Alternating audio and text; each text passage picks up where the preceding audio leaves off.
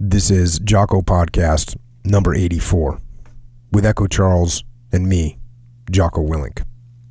Good evening, Echo. Good evening. Gentlemen, your life expectancy from the day you join your battalion will be precisely 3 weeks. The florid, mustached major who addressed us at the small reinforcement camp a few miles from Bayou obviously had a misplaced sense of humor, or he should have been sacked. On second thought, he definitely should have been sacked.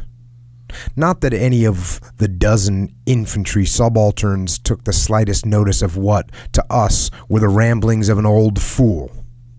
He was probably no more than 40. The 4th Battalion, the Somerset Light Infantry, was in 129 Brigade and was a pre-war territorial army battalion with close links with Bristol and Bath. In the United Kingdom, till late June 1944, it was a close-knit unit which had almost been decimated within a period of 48 hours. On 5th of July, 3 officers and 62 other ranks were required as reinforcements. Between the 14th and the 18th of July, a further 12 officers, of whom I was one, and 479 other ranks arrived, and even then, the battalion was still below its full strength of 36 officers and nearly 700 NCOs and men. This will give some idea of the appalling level of infantry casualties which had to be accepted in order to enlarge the slender and vulnerable Normandy beachhead.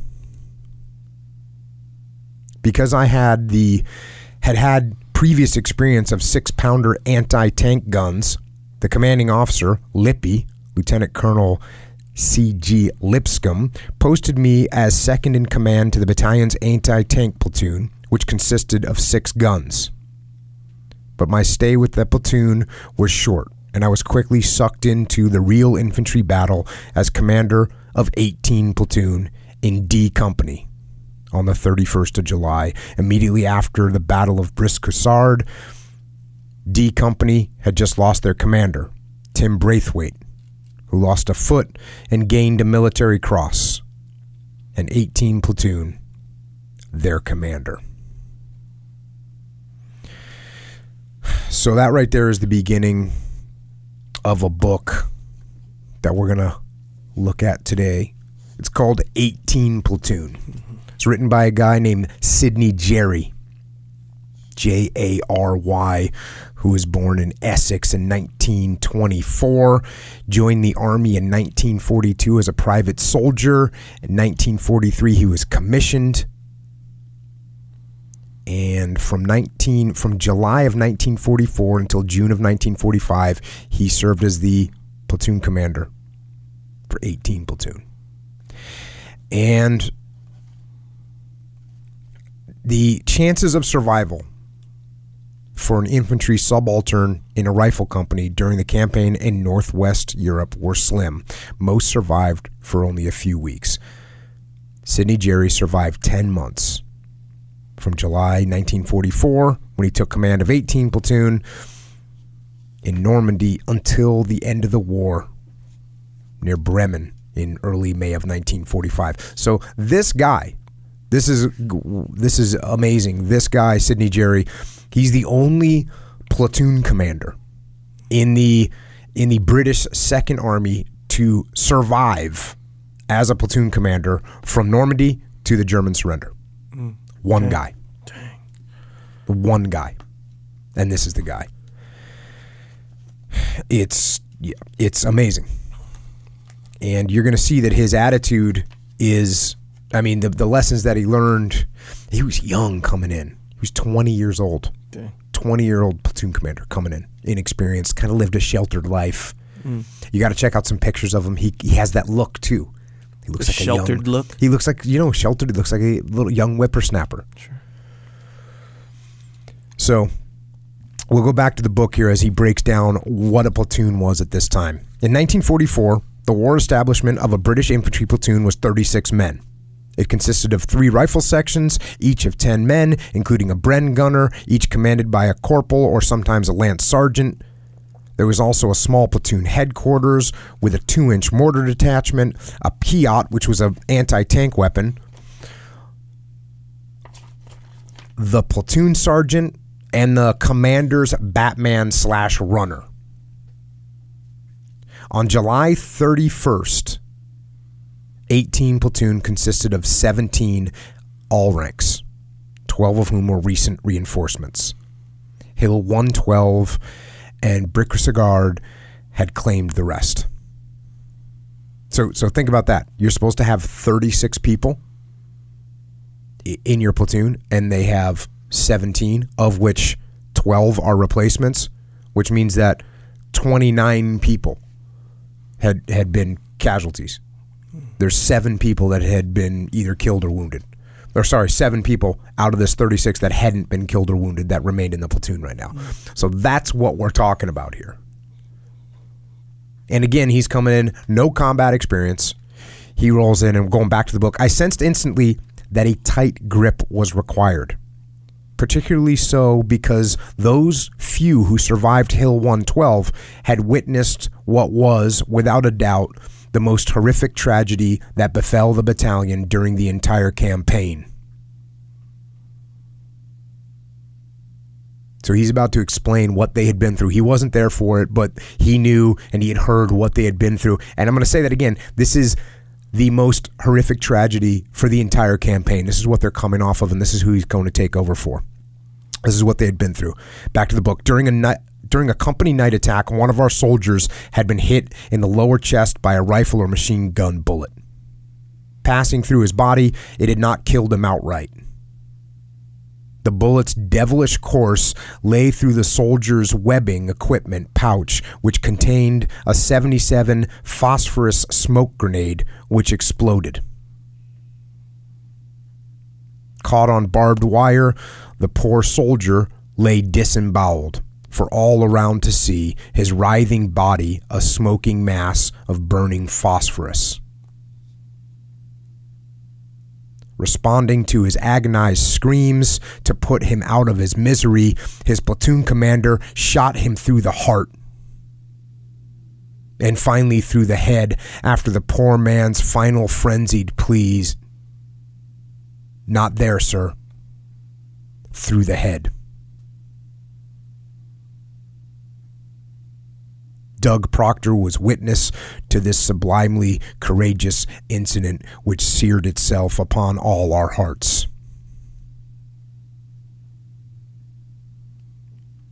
So that's what you're going to take over for. Dang. Can you do that? I mean, is that like legal? You know, like if they found out that happened. I have no idea what the legal ramifications are, but the moral weight on the shoulders of the men that witnessed that is unbelievably. It's hard to imagine what that feels like. Back to the book. To the NCOs, Sergeant Jim Kingston and Corporal Doug Proctor immediately reported to me and explained forcefully and in great detail the poor state of the platoon as they knew it to be. So you've got these guys. These are the senior enlisted guys in the platoon, Jim Kingston and Doug Proctor, and you're going to hear a lot about them. And they're coming to him. Here's this new guy checking in, and they're coming to him, and they're, you know, telling him what a bad state the platoon is in. Back to the book. While they did so, I was conscious of being weighed up. Was I fit to be their platoon commander? They were responsible, anxious, and discriminating NCOs. That stands for non-commissioned officer. It's the senior enlisted guys. Mm. And my apprenticeship was to start immediately. They were startled by my attire. Previously warned by a young officer who'd fought in Tunisia that battle dress was most unsuitable for battle. I'd come prepared in sand-colored corduroy trousers and a stout pullover, not unlike that now worn throughout the Army. Among my prejudices was an acute dislike of steel helmets. They gave me headaches. On exercises in England, I had been obliged to wear one, but the surge of individualism, which now engulfed me, convinced me that this was an article of equipment best left out of battle. So he shows up and he's kind of dressed out of uniform. Doesn't want to wear his helmet. He's wearing corduroy pants. Back to the book. Battle schools in England had insisted that infantry officers should wear the same equipment and dress as their soldiers, the idea being that they could not be so easily identified by enemy snipers. They also decreed that one should carry a rifle or a Sten gun. Clearly, this was ridiculous. How on earth could your own soldiers recognize you in the heat of battle if you went through such lengths to disguise? He had the same attitude as Lieutenant Lee in Korea that was wearing the orange vest. You remember that? Mm-hmm. So he could be identified in battle by his own men. Mm-hmm. That's what this guy's attitude is. Like, I'm not going to dress like everyone else. They need to know who that I'm out there. How they need to be able to see me. Mm.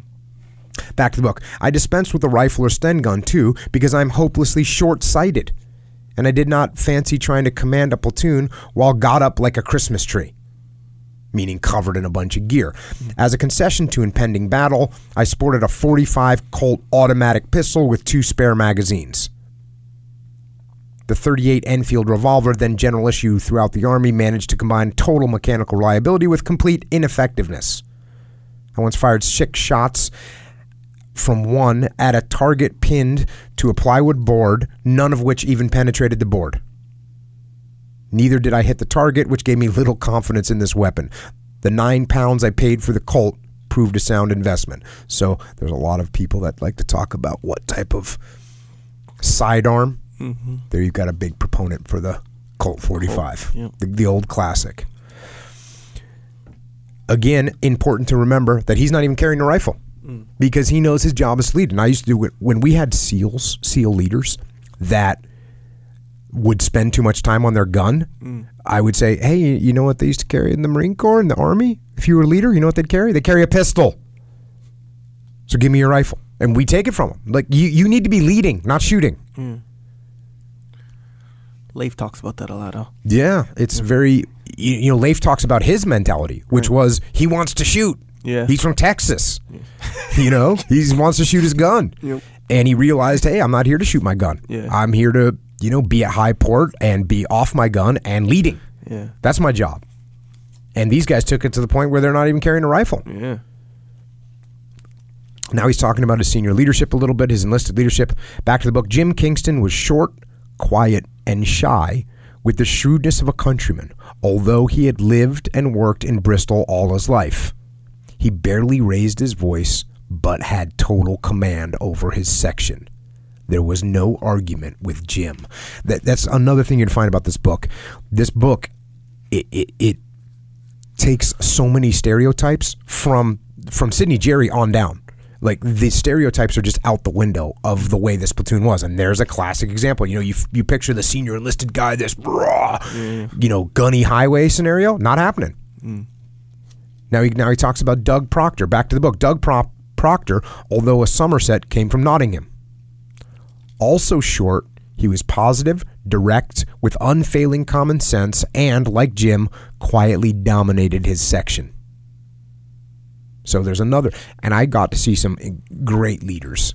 There's some guys that were in TU Bruiser that were quiet when they were in TU Bruiser, and when I was putting them through their next workup, I was thinking to myself, hey, are they going to be able to step up and lead? And that's exactly how they did it right there. They were just like quiet, professional, and controlling, but they didn't run their mouth to get it done. Mm. Back to the book. I had not previously met any platoon like this one. They were quiet, thoughtful, and unabrasive soldiers. There was little swearing, and there existed a tranquility in their relationships with one another.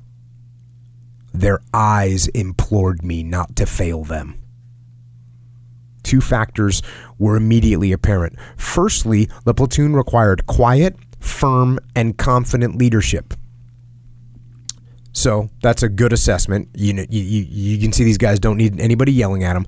And here's his second point. Secondly, if I failed to use my imagination and slavishly followed the battle school drills, most of the platoon would not survive another major battle.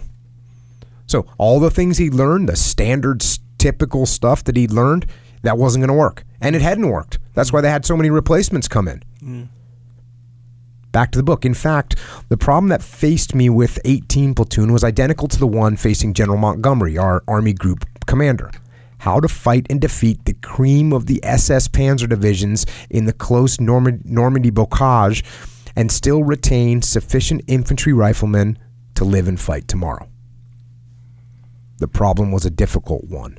Obviously, I must set an example and always lead from the front. However, if I became overeager and got myself killed or wounded, the whole object of my previous training and my responsibility to my platoon would be cast away. I would, in fact, be letting down 18 platoon. So he knows he's got to lead from the front. At the same time, he knows he's got to stay alive. Mm. He knows he's got to stay alive. And this Normandy fighting, here he talks about Normandy being a defender's paradise, meaning when you're on the defense in Normandy, it's a paradise for the people on defense, which was the Germans. Mm. Back to the book. We fought from one hedgerow to the next, up tortuous, overgrown, sunken lanes. Ideal country for the German defender, but appalling for attacking infantry. However, no arm but infantry could take and hold the Normandy bocage. Bocage is like a trees, shrubs mangled together. Mm. It was here that I served my apprenticeship, and the platoon developed its character, which, despite constant depletion by casualties over the coming 10 months, it would retain until the end of the war.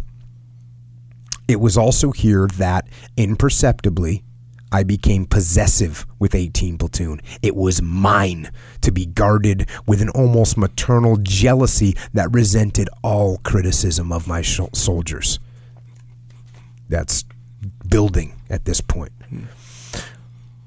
Most important, it was in the bocage that I began to appreciate how vital is grip. Grip on oneself, grip on one's soldiers, and grip on the situation. Unlike characters in novels and films, most men react nervously to real battle conditions. Discipline and regimental pride are supports, but in decisive moments of great danger, the grip of the leader on the lead is paramount. Infantry section and platoon commanders must possess the minds and hearts of their soldiers.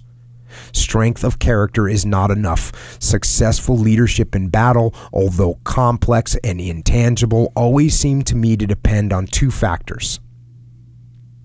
Firstly, soldiers must have confidence in their leader's professional ability, and secondly, they must trust them as men. So there you go. Mm-hmm. They got to have confidence in your ability and trust. Mm-hmm.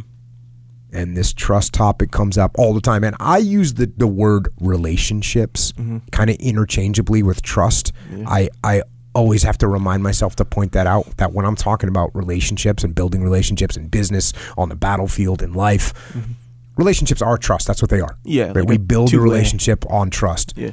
And I guess you could have, you know, relationships that aren't built on trust, that those are like another thing, you know. Yeah, oh, I have a relationship with that guy, but you know, so but that's not what I'm talking about. Right, I'm talking about good relationships. Yeah. Those are based on trust, and those are obviously the second most important thing to him. So first is confidence in their ability, and second is trust. I like this part. It helps too if a leader has the reputation of being lucky. Field Marshal Montgomery placed great importance on the principle of making the enemy dance to your tune. Nowhere is this more important than in platoon and company battle. It is decisive because if you do not dominate events, your enemy will. There you go. That's jiu-jitsu right there. Be first. Be first. Yeah, you got to be first. You got to dictate the pace. Yeah. You got to be proactive. Mm. Back to the book. Sound leadership, like true love, to which I suspect it is closely related, is all-powerful. It can overcome the seemingly impossible, and its effect on both leader and led is profound and lasting. Even after the passage of 40 years, brief mention of the battalion's finest officers and NCOs brings a smile to the faces of the survivors of my platoon. Their resentment of those who failed to lead when it mattered most still runs astonishingly deep. So, leadership can overcome seemingly impossible. This is why leadership is the most important thing on the battlefield. Mm-hmm. Now, he's going into his... So that's kind of his assessment, and this is based on his experience, which we're about to get into. And he does more assessments. There's more. He talks more about what he learns about leadership as a whole. Mm-hmm. But you have to kind of understand what he went through and figure out where he learned it from.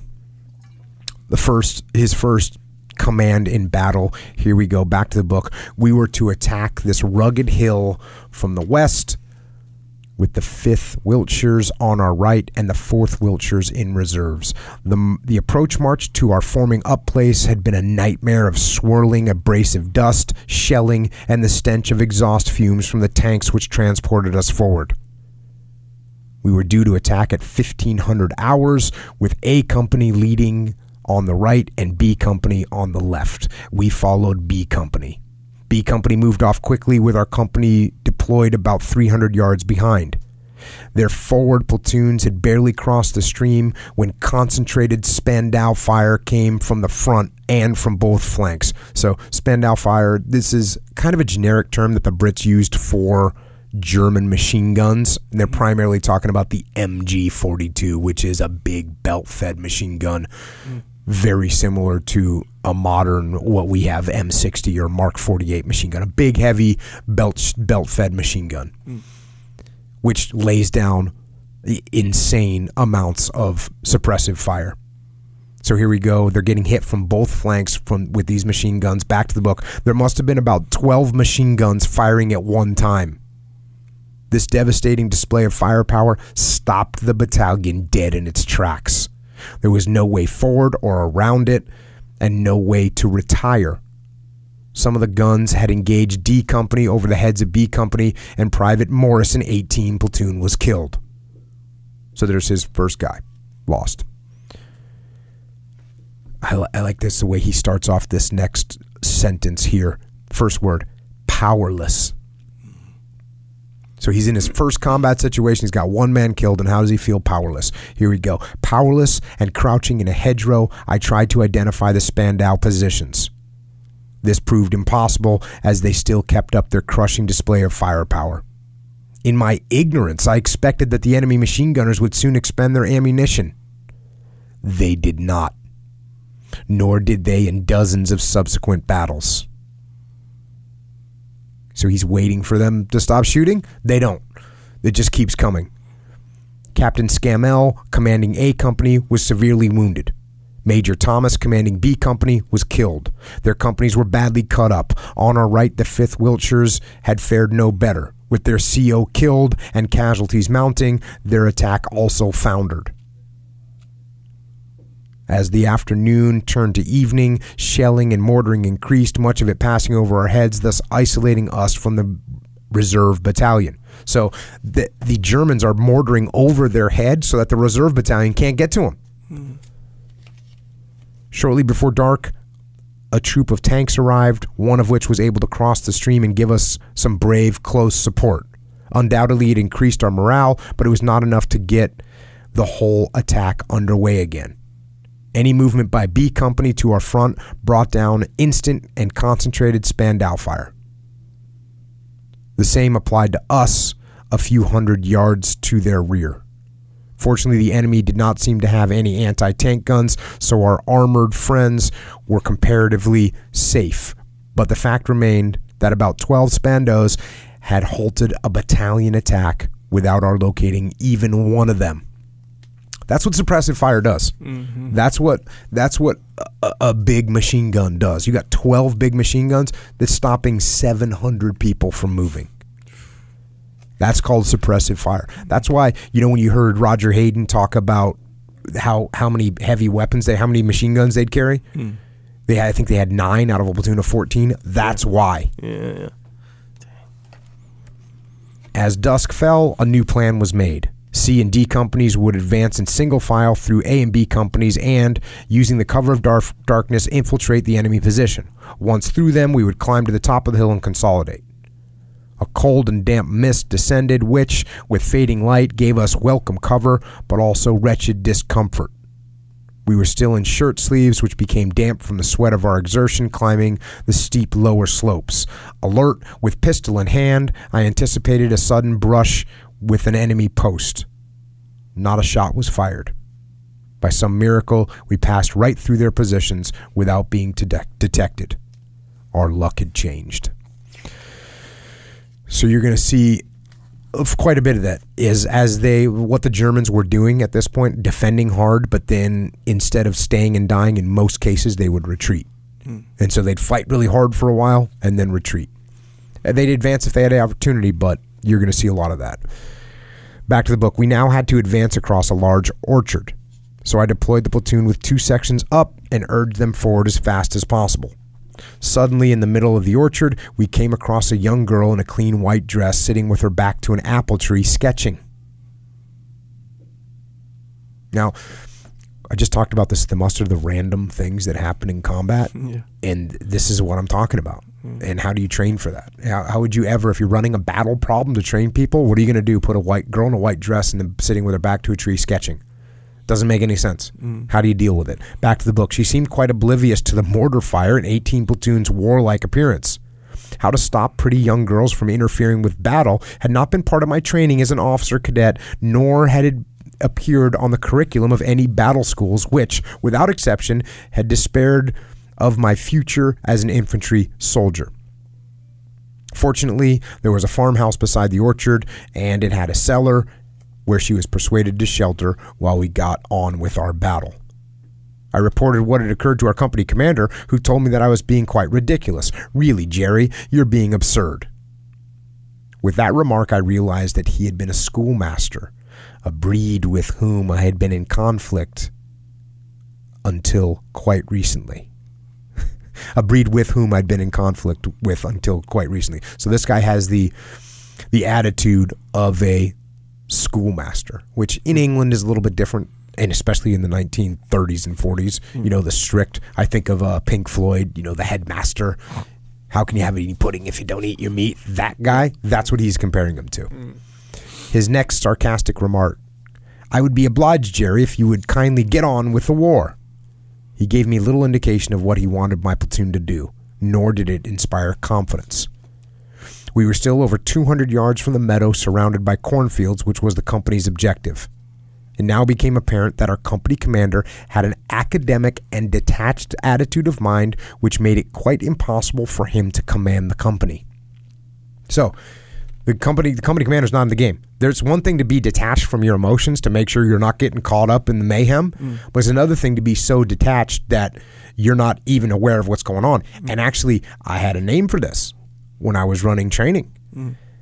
Battlefield aloofness is what I called it. Because we'd get these guys, you'd get these guys, and we'd be running these crazy battlefield problems on them, and there'd be nothing to be crazy. And you'd go, I remember one time there's the task unit commander, there's all this mayhem going on. The platoons are getting overrun, and people are getting, you know, shot with paintball, and they're not hitting their objectives. And I walk over to the company commander, he's sitting in a Humvee, or sorry, the TU commander, the troop commander, he's sitting in a Humvee. And I like the window's up because they're bulletproof windows, but he doesn't want to get shot with paintball. The window's up. He's just sitting in there. He's got his headset on of his radio. I go, like, knock on the door. I'm like, hey, man, you know, what's going on out there? He's like, well, I'm trying to gather that information right now. And I'm like, bro, you ain't going to gather anything here but dust. Yeah, you need to get out there and make something happen. Because his idea was, you know, I need to be detached. Yeah. Which I talk about being detached all the time. But there's a difference between being, and you see the same thing in businesses, where the boss or the leader has no idea what's happening on the ground floor, right? He doesn't know what the workers are doing. So he's so far detached that he's you know, let them eat cake, right? Right. That's where this guy is. Wait, so why is that? It's because what they just in a way just depend on them to just handle it on their own. They think they're going to handle it on their own, which is a good attitude to have until they can't handle it anymore. Right, right. Once they can't, once a team or a platoon or a business unit can't handle it on their own and they're failing, you have to go do your job. You have to step up. You have to step down as leader. You have to get in there and square that stuff away. Yeah, yeah. So it's that without the get in their part. Right. It's just like, all right, just call me when it's done kind of thing. And the problem is somebody's got to sort these problems out. Yeah, yeah. They're there. They're real. Yeah. And they're not getting better. And you might take you a minute to go, okay, wait a second. These problems aren't getting better. What should I do? Mm. Once you realize that they're not getting better, you got to get in there and make it happen. Yeah. This guy's not doing that. Back to the book. He behaved like a supercilious umpire on an exercise in England. At any moment, I expected him to admonish me for bad tactics, and the schoolboy in me feared that I might be sent to the headmaster for a beating. So they continue on. We seized the highest point which faced the enemy, and the other platoons quickly deployed to give all-around offense of the other flanks. After being mortared, the company required no encouragement to dig in. It's a real motivator. Getting mortared will make you shovel hard. Yeah. The company commander walked round the platoon positions, eyeing everyone with distaste. Nothing pleased him, and he suddenly announced that he must sleep, which he did in my slit trench. Getting not a good feeling about this company commander. Just looking at everyone like negatively, and then all of a sudden he wants to sleep. I don't like this guy. No. And of course he sleeps in my trench. Yeah. Now this is good. There's another officer that's there, that's present. A guardian angel was watching over us in the guise of Dennis Clark. Dennis, some years older than me, was exceptionally kind to me and tolerant of my immaturity. Pay attention. This is good. He took me by the arm a few paces away from my platoon. Who the hell is in command of this shambles, Sonny? I muttered the unconvincing explanation that it was our company commander. Looking me straight in the eye, he drew a deep breath which managed to express both exasperation at my explanation and sympathy with my predicament. You and I know that he is not. So what are you going to do about it? I asked him if I should take command. His expression hardened. Yes, you bloody well should. Some demonstration of loyalty to my wretched company commander was obviously required. I blurted out that he was really a schoolmaster and not a professional soldier, so he's kind of defending him. Yeah. Dennis put his arm around my shoulder and whispered in my ear, "So was I, Sonny." So, that's awesome. The company commander is not leading, and this guy Dennis Clark, who I think he's artillery gunner, pulls this guy's head aside and says, "Bro, you better take charge of this, and you better do it quick."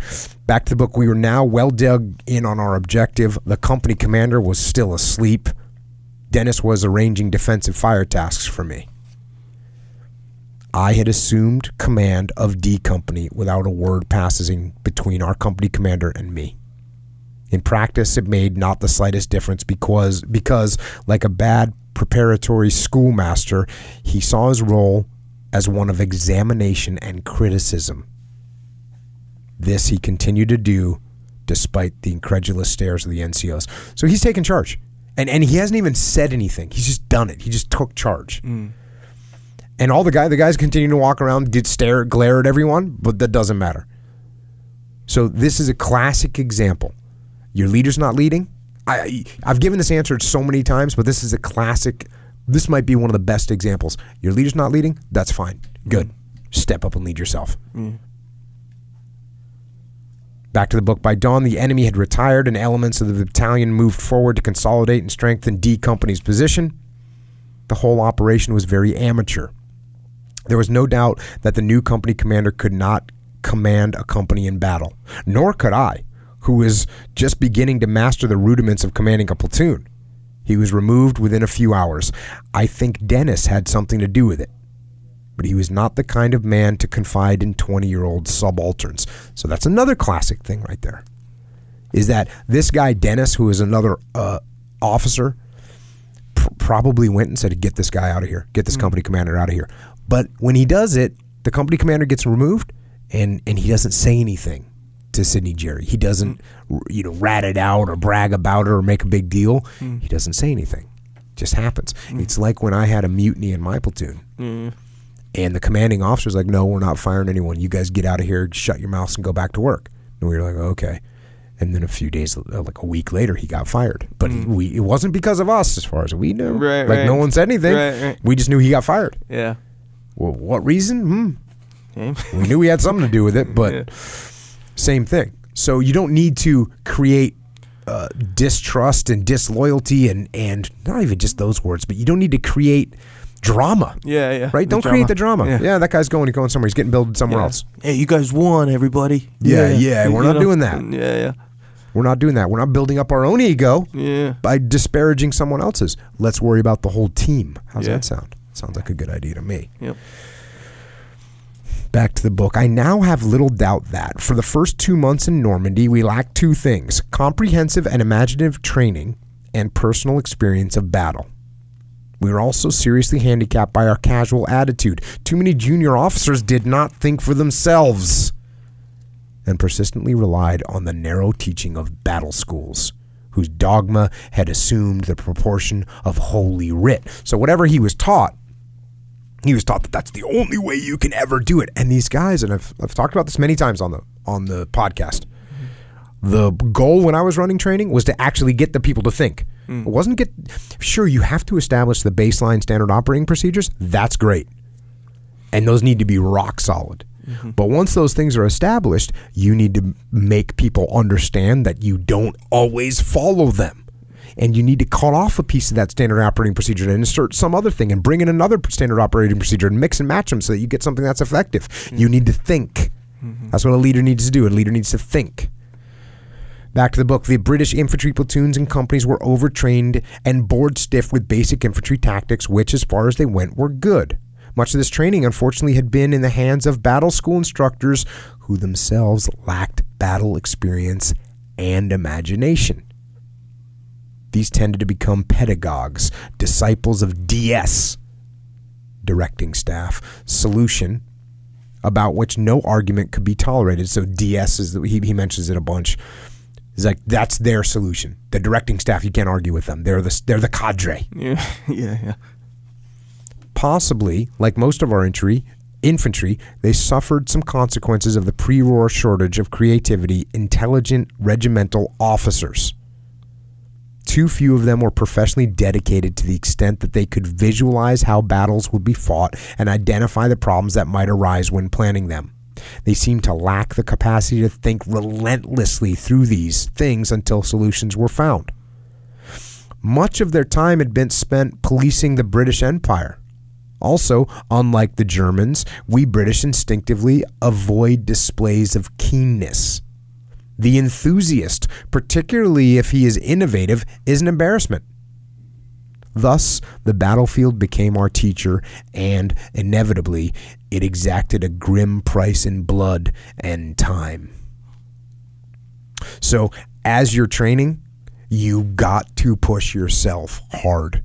You've got to put yourself in situations, and I don't care what you're training for. I don't care if you're training for combat, in a SEAL platoon, in an Army infantry platoon, or if you're in the business world and you're training your leaders to handle situations, or you're training your customer service reps to handle situations. No matter which one of those you're in, you need to push people hard. You need to put them in worst case scenarios so that they need to learn how to think to get out of those problems. I recall with embarrassment an incident at 45th Infantry Divisional Battle School during the spring of 1944. An exceptionally tall and good-natured Canadian officer had been sent to the school to give a talk on the street fighting he had experienced in Italy. It was an interesting talk, but some of his advice ran contrary to that being taught in the school. When the lecture was over, the chief instructor, with insulting condescension, thanked this shy and kindly man for a vivid word picture and, turning to the students, warned us that at As this officer's experience was probably unusual, we had best not stray from the DS solution as taught at that school. So you got a combat veteran coming back with experience from street fighting in Italy, and he'd come back with some different tactics, and they tell him, you know, don't listen to that guy. That's just a rare case. Mm. Closed mind will get you killed. This is starting to talk about their overall sort of formulation of combat plans and how they operated. Back to the book. The most successful actions by 18 Platoon were fought without the support of artillery or armor. We had learned in a hard school how to skirmish, infiltrate, and edge our way forward. The right or left flanking platoon attack, so beloved of the battle school staff, would rarely succeed in the Normandy bocage. I remember with horror being locked into timetables of meticulously planned large battles. These invariably left the junior infantry commander no scope for exploitation. If you found a gap in the enemy defenses, adherence to artillery program, which rarely could be altered, effectively stopped any personal initiative. So what that's saying is you have the artillery that's going to drop bombs. They're going to bomb or strike with artillery at certain regions and certain times. So you might see the enemy running away and you have a chance to gain a superior tactical position, but you can't because you know that that's where the bombs are going, that's where the artillery is going to be hitting in the next 12 minutes. So you can't go. So now you sit and wait. So he got locked in by that. Back to the book. To me, the preparations for these battles assumed the demented proportion of a Kafka-like nightmare ballet in which the anonymous they ordained that we must perform a choreographed ritual dance macabre.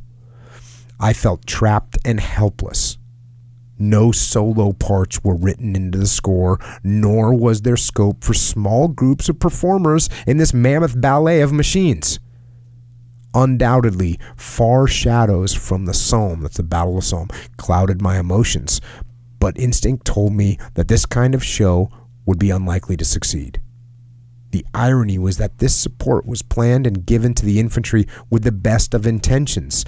The Somme had cast its shadows on our artillery and armored commanders. Both genuinely believed that in their hands they had the panacea which would protect us, the infantry, from the terrible slaughter of 1916. Instead, they put us in a straitjacket. So, very interesting viewpoint. And it's something that we need to pay attention to, because you've got to be flexible. You got to be flexible, and that's exactly what he's talking about. And they would make these plans that were so comprehensive, and you weren't allowed to deviate from the plans. Yeah. And when you're not allowed to deviate from the plans, and something starts going differently than what you expected, you're trapped. Yeah.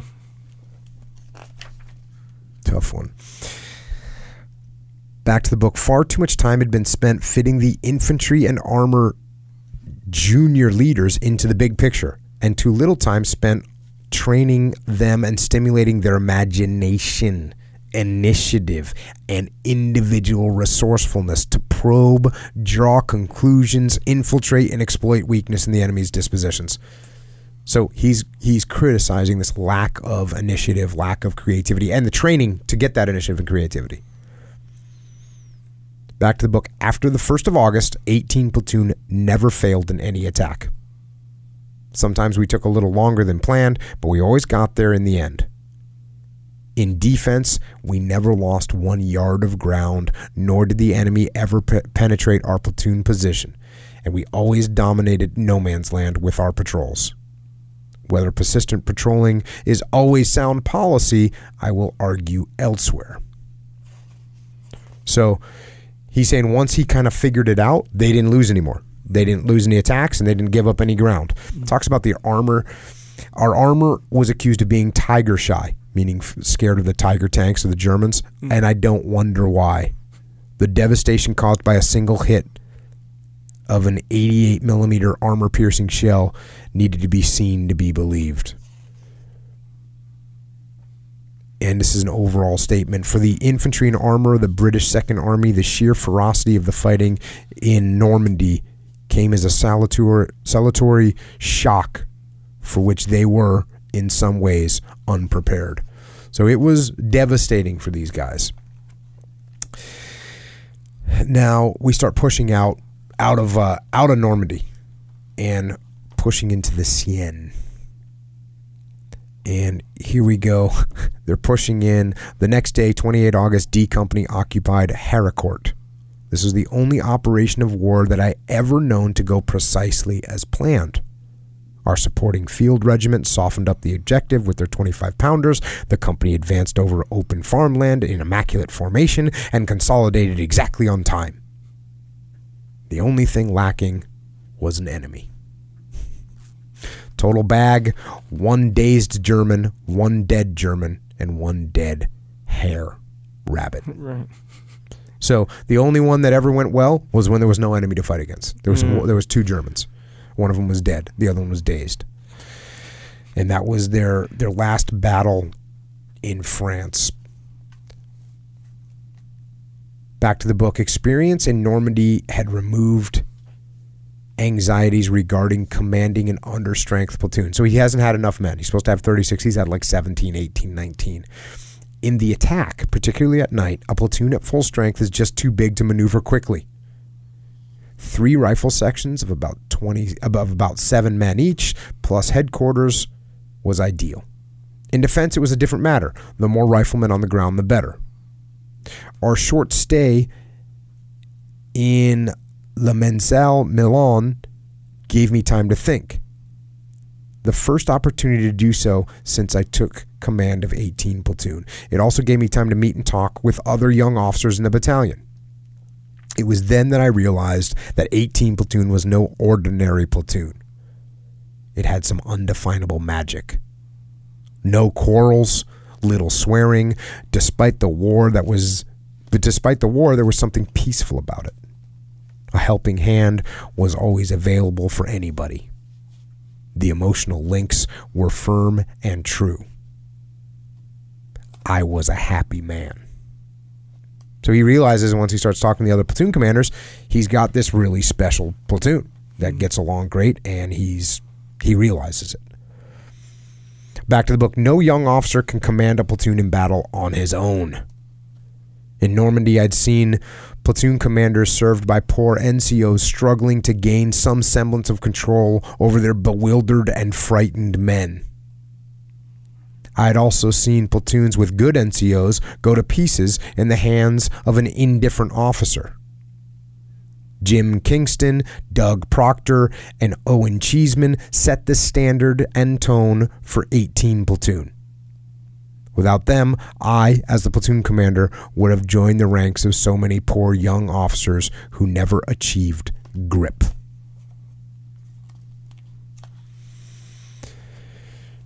Now, going to another, he's putting together another plan as they're advancing it. And obviously, this is a long book. I'm doing an abridged version, hitting some highlights. Sure. You should get the book. Obviously, get the book. Buy the book. Back to the book. At 0400 hours on 24th of September, Douglas, this is the new company commander, Douglas. Douglas held a long O group by candlelight in the cellar of the farmhouse, at which, much to his annoyance, I kept falling asleep. We were ordered to advance straight eastward down a narrow country lane from the orchard to the main road and consolidate. After the O group, and O group is what they call, like, when their officers get together and pass the word, they call it O group. After the O group, I made myself unpopular by asking why we were advancing towards an area of considerable German opposition when my patrol had found a better route by which we might outflank the enemy. So he's saying, hey, wait, why? Because his platoon had been out on a patrol and found a better route, and he's asking why. And he kind of gets shut down. I was just 20 years old at the time. And even then, I knew I was incapable of disputing orders without giving offense. We started at 0600 hours, two platoons leading on either side of the track, the third following in single file down the track itself. On either side were small holdings, a few allotments and bungalows surrounded by small picket fences. The platoons advanced through the gardens and vegetable patches and passed on either side of the bungalows, the rear section searching each one quickly. And while they're searching these little bungalows as they're on patrol, they find this. Back to the book. During one of these hurried searches, one section found a Dutch family, the Whittages, father, mother, son, and daughter, riddled by Schmeitzer fire. That's a German machine gun. They lay in awkward postures of death amid their ransacked home. A visit from the SS? No tears came. Nor did they come a half an hour later when we came upon the charred wreckage of an American Dakota. It had carried U.S. parachute troops of the 82nd Airborne Division, and their torn and burnt bodies littered the orchard like charred and mutilated rag dolls. There was a further irony. Attached to the front window, in what remained of the Dakota's cockpit, was a tiny teddy bear untouched by flames. 2 months before, a lonely teddy bear and an impersonal pool of blood had brought forth tears. Now I was collected and objective when faced, within the span of 30 minutes, with an atrocious murder and mass carnage by fire. And he's referring there, in the beginning of the book, one of his first experiences. He's by a slit trench, and there's a dead guy, soldier in it, and there's a little teddy bear. And for some reason, you know, he's young, he's inexperienced, and it gets makes him super emotional. He starts crying. And now he's a little further in the war. He sees, you know, this horrible murdered family and these tragically, you know, burned and killed paratroopers, and he's able to detach emotionally from it. Back to the book. The enemy decided to make life unpleasant for us as possible by sudden, unpredictable concentrations of heavy artillery right in the middle of our company area. We called them stonks. So he's going to use that word. It just means we're getting bombed. One of these shells, unfortunately, fell right into one of 16 platoon slit trenches. No trace remained of the two men that were manning a Bren. In my platoon, Lance Corporal Jack Lee and Private Peter Filmer were buried in the trench they shared. Other members of their section quickly dug them out unharmed, very dirty, and remarkably cheerful. The self-propelled guns increased their activities, filling the sky above the company with ugly black air bursts. They could place these with uncanny accuracy to burst about 25 feet above the road junction outside company headquarters. The casualties mounted. Company Sergeant Major Sammy Jones and Spot Martin, the Jeep driver, were both hit outside company HQ. It was Sammy Jones who committed the battalion's only atrocity. Late one summer evening, as the shadows from high trees and hedges fell across a small field in Normandy, we took some young Waffen SS soldiers prisoner. One of them, a short, stocky, and fair youth of about 18, proved insultingly truculent. Seizing the young lout by the scruff of his neck, Sammy roared, "You can take that glint out of your eyes, my boy," and, putting the wretched youth across his knees, he gave his backside a sound whacking. That is legit. And that's, again, you know, Sydney Jary, and he talks about how proud he is that his men's behavior is so upstanding throughout this whole miserable experience. And even when they see atrocities committed, like by the SS, they still maintain their discipline and their character. And this is what he does. "Oh, you're a little punk kid? Yeah. I'm going to spank you." Yep. Tough little SS soldier getting put over the knee and spanked. Dang.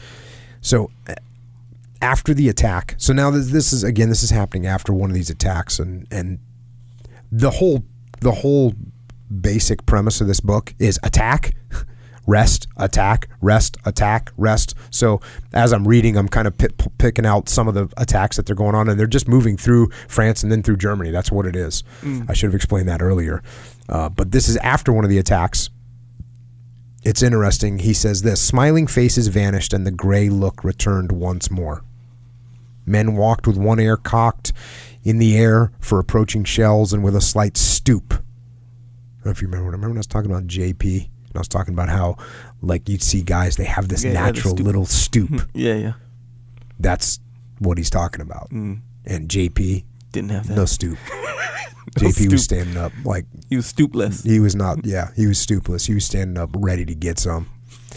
But these guys, and it's contrasted, because when they're on the attack, they go into like JP mode. They're standing up straight. They're ready to get some.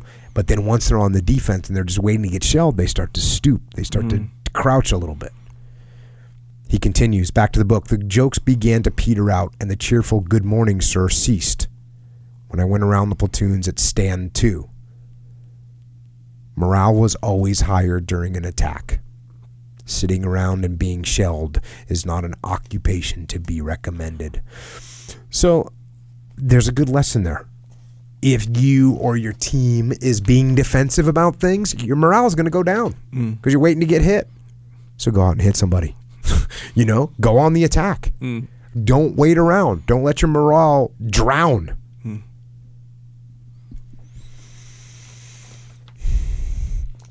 Here's another attack.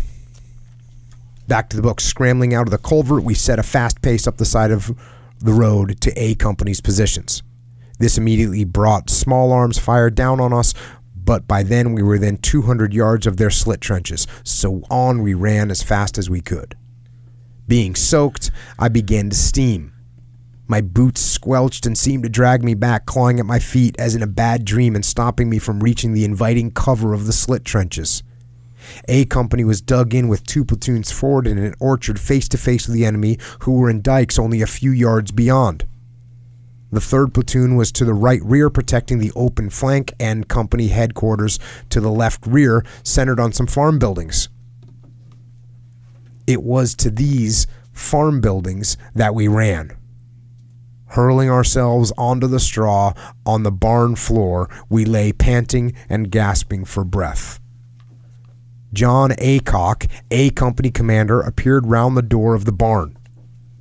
He looked haggard and worn. I doubt he had slept for a week. The whole company area was covered by the most intense Spandau fire, and the defensive battle here was one of fire supremacy, which the Germans had undoubtedly won. A Company's morale was low. They had just lost Harry Barnes, one of the platoon commanders who, refusing to take cover, strutted about in his usual manner. He took a complete burst of Spandau fire under the arm. Harry was an amazing and fearless fellow who didn't care a damn for anything. Even after the burst hit him, he still lived for about 3 hours. The men respected Harry, and, with their idol shot down in front of them, they were very jumpy. Another time you have to watch out for morale, obviously. Now, if you remember, this book started in the summertime, and now we're starting to get towards fall. And this was something I'd never thought about before. When fall comes, you know, the sun is up for a shorter period of time. So here we go, back to the book. The nights became longer and the dawns gray and chilly. The sunsets were red and vivid, and the days, though beautiful, shortened rapidly. As the nights lengthened, the hours of stag lengthened, and with them the mental and physical fatigue of the company. So They have to stay up, you know, rotate through watches at night. You just don't get to sleep the whole time. So if it's dark for longer, you got to stay awake longer at night. So it's starting to wear on the company itself. Back to the book. There is one incident, small when remembered by itself in a life of such incidents, but to me, very vivid. In my platoon, there was a young lad aged 18 named Biddle. He was of slight of build, fair, and looked a mere child. He had a pleasant personality and was liked by everyone. He had joined the company at La Manselle Melon after we had crossed the Seine at Vernon in August. One morning, there was a crack and a short interval of silence. Soon the shout went out. "Stretcher bearers!" echoed through the orchard. I ran towards the commotion and saw Biddle writhing in agony on the ground. At first he looked unhurt, but as I tore open his tunic, I saw a clear wound through his abdomen coming out by his spine. He soon became numb and was no longer in pain, but was very frightened and shivered. We dragged him back behind the house and applied field dressings to his stomach and his back in case the wound started to bleed. His young life slowly ebbing from his body, our stretcher bearers quietly and reverently carried him away. The scene is now too poignant to remember without shedding a tear. After Biddle had been evacuated, the morale of the platoon dropped. He had been hit while standing in his slit trench by a sniper at least 300 yards away.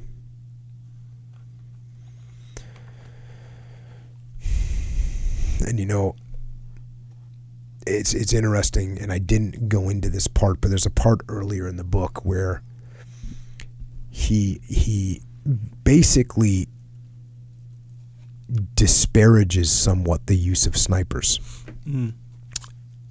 And he talks about how they usually don't gain you anything tactically, but it's interesting what it does to the morale of a platoon, isn't it?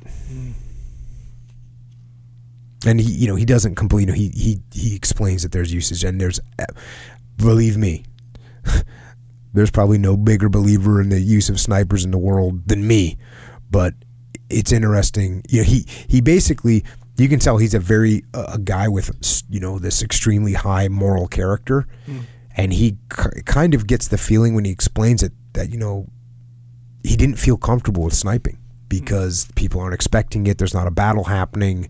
He felt like it was a cheap shot. Interesting.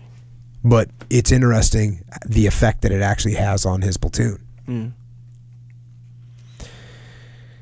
this moment here, we're going to get to a point. He's got Germans are in a dike. They're just ahead of 18 platoon, and 18 platoon is kind of pinned down. And remember this character from earlier, Dennis Clark. Dennis Clark was the guy that pulled him aside and said, "Hey, you need to take command of this company." Well, like I said, Dennis Clark, or I thought I'd remembered, and I was right. Dennis Clark was an artillery guy that called in artillery. So here we go. Back to the book. I was saved by Captain Dennis Clark, MC, our tame gunner. Dennis had a virtuoso touch where 25-pounders were concerned. Sniping with one gun, that should get the buggers out, he said with total confidence. Moving his 19 set into my, that's a radio, moving his 19 set into my platoon position, no easy task in daylight, he gave us a display of the most brilliant professionalism we had come to expect from the 94th Field Regiment. By firing with only one gun and making his mean point of impact beyond the dike containing the Germans, he slowly decreased the range, yard by yard, until one shell exploded in the dike. Out came 5 very wet and shaken Panzer Grenadiers. During this episode, all the platoon had to remain in the bottom of their slit trenches because Dennis's shells came over our positions with minimum clearance. I doubt if any experienced infantry officer would deny that the Royal Artillery during the Second World War were the most professionally competent people in the British Army. So again, an interesting dichotomy, because in the beginning he talks about how the artillery can trap them because it's being used in this broad plan that's locking in where there's no deviation. But here He's talking about how brilliant it is because he's directly coordinating with it. He's explaining to the artillery officer where to put those rounds, what the problem is, and then letting the artillery officer solve it. Mm. So there's a dichotomy there, just like there's a dichotomy with the snipers. Mm-hmm. Back to the book. After a few more days in the orchard, we were becoming increasingly exhausted and our fighting efficiency deteriorated. This condition existed not only in my company, but throughout the battalion. Consequently, the news of a move back to rest came as a colossal relief to us all. But we did not know who was going to take over our positions. The takeover was to be at night and was to be carried out as quickly as possible. If the enemy discovered it, a determined attack could cause endless confusion and slaughter. During the late afternoon of one particularly unpleasant day, Douglas appeared, that's the company commander, appeared with an American captain and two lieutenants from a parachute battalion of the 101st Airborne Division. They padded around the company area in their rubber-soled boots with the eyes of the whole company following them. So the 101st is coming in to relieve them. Having reconnoitered our area, the Americans returned to the company HQ to discuss administrative points for the takeover. The plan was for the American company commander to bring his company down the main road in single file along the edge of the ditch. When the head of the column reached our company HQ, they would be met by guides from each of our platoons to lead the American platoons to their positions. As soon as they were on the ground, our platoons would withdraw and assemble on the road. This may sound simple in practice, but at night in close contact with the enemy, it certainly was not. This type of operation leaves two companies particularly vulnerable during the handover. A determined enemy could attack and turn the operation into a massacre. This is one of, and I've said this before on the podcast, one of the hardest things to do is link up with friendly forces on the battlefield. And if you're under fire, it's even harder. Mm. So this one, they're trying to do it not under fire, trying to sneak and make it happen. Back to the book. The rest of the day was spent packing, making sure the enemy noticed nothing of this activity. We put our spare ammunition onto the carriers with greatcoats and blankets. The whole afternoon was strangely quiet. There was no activity from the enemy, and we in turn kept quiet. The sun went down amid a fiery sky. Looking east, the sky was threateningly gray. I went round my positions with Sergeant Kingston before the Americans arrived. All my men looked tired and could hardly muster a smile as I went from slit to slit. Many had contained two men and now contained only one, together with some memento of his former mate, a mess tin or a blood-stained jacket, even a packet of cigarettes, wet and limp with dew. I wondered how many more mementos would be there when the Americans were relieved. About an hour later, the Americans arrived. They loomed up in the darkness by the roadside, padding along in their rubber-soled boots without a whisper. I thought at the time what splendid troops they were and how excellent their equipment. I was particularly impressed by the silent and quick way they were led by their squad commanders to our section positions. So, there come the Americans to relieve them. The 101st Airborne Division, who's just outstanding soldiers. They're just awesome, and we worked with them. I mean, one of my platoons in Ramadi worked with, lived with them. The first of the 506, the Band of Brothers, and you can tell their reputation that the guys in Ramadi upheld that standard in every possible way, but it's rooted all the way back to these soldiers right here. Sounds like this is what struck me when I read that. I was like, oh, that tradition of excellence in that unit has gone from World War II, from these guys right here, and it's that same attitude that I saw with guys in Ramadi. The same attitude. All right. Now he makes a statement here about this whole big operation, which was called Market Garden, which was this giant operation to try and cut off the Germans, seize multiple bridges. I think there was 3 bridges they were trying to seize, and it didn't reach its full effect. It wasn't like a complete mission success. They didn't achieve every objective that they wanted to. So here we go back to the book. Market Garden was a sad operation, complete success coming so close. At a stroke, the war in Europe could have been finished in 1944. Undoubtedly, mistakes were made both by the 1st Airborne Division, particularly their planners, and also by 30 Corps, and there was no shortage of bad luck. However, in my experience, most battles are riddled with misfortunes and mistakes and of the sort found in this operation. It was not a failure because the ground was taken, and a prerequisite to both Operation Veritable and the Rhine crossing. So it wasn't like a total failure.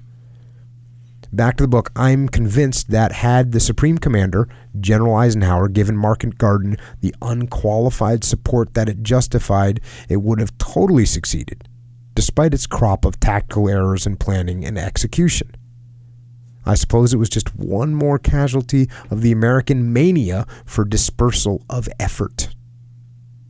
However, it was, without a doubt, the most exciting and imaginatively planned battle in which 18 platoon ever fought, and I'm proud to have taken part.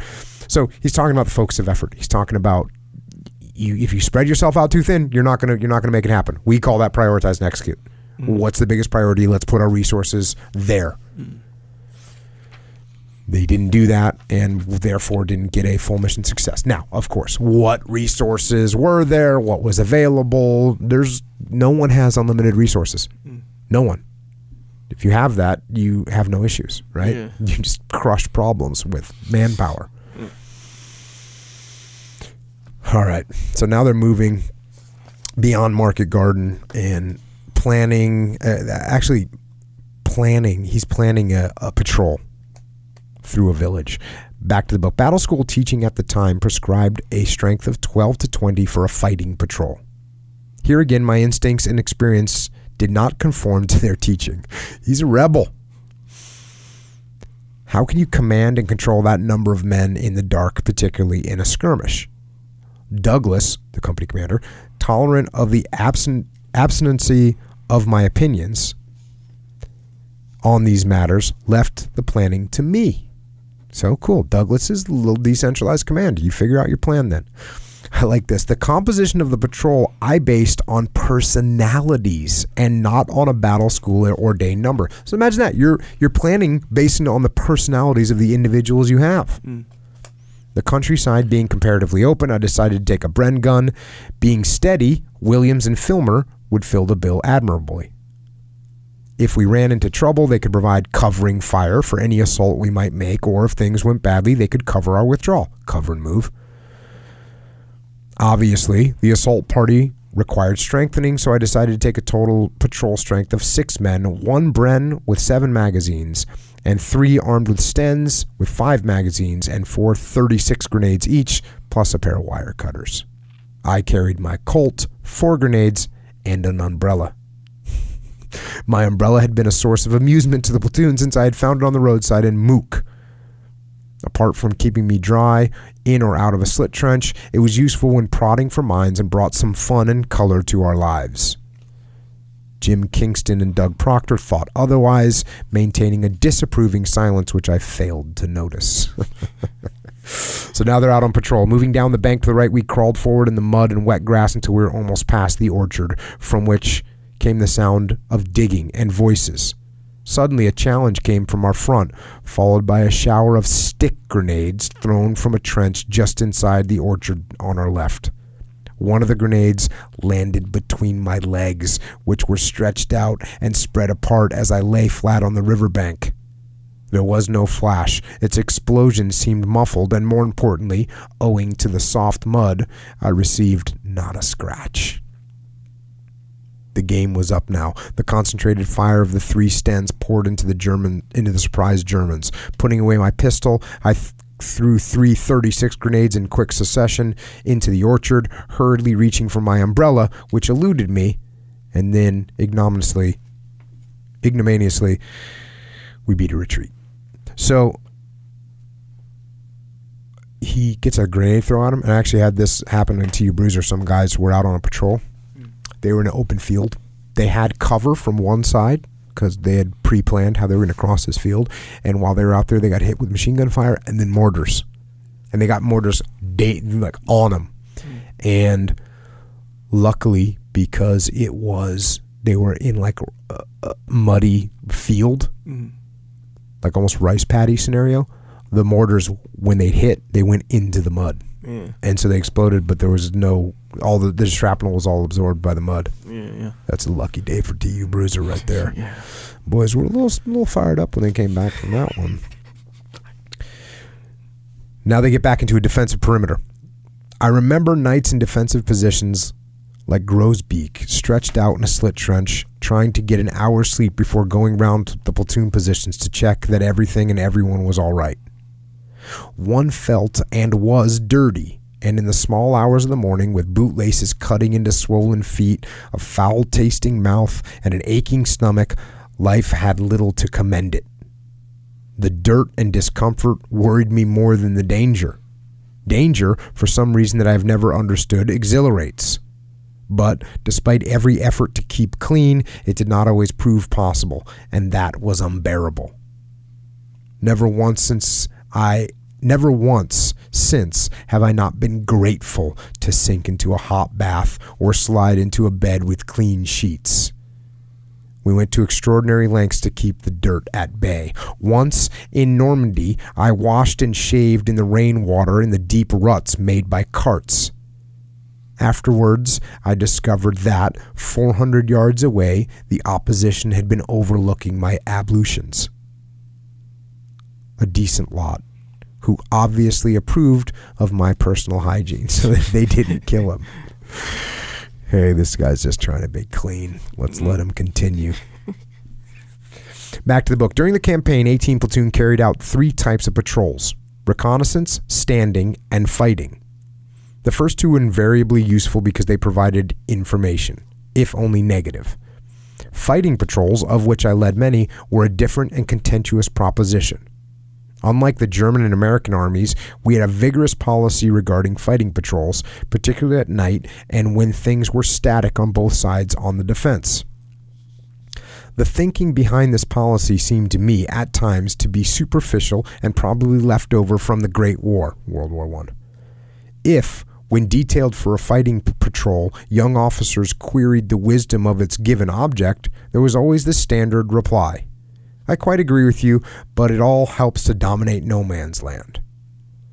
There is undoubtedly a certain validity of this argument, but was it worth the consequent loss of good young officers and NCOs?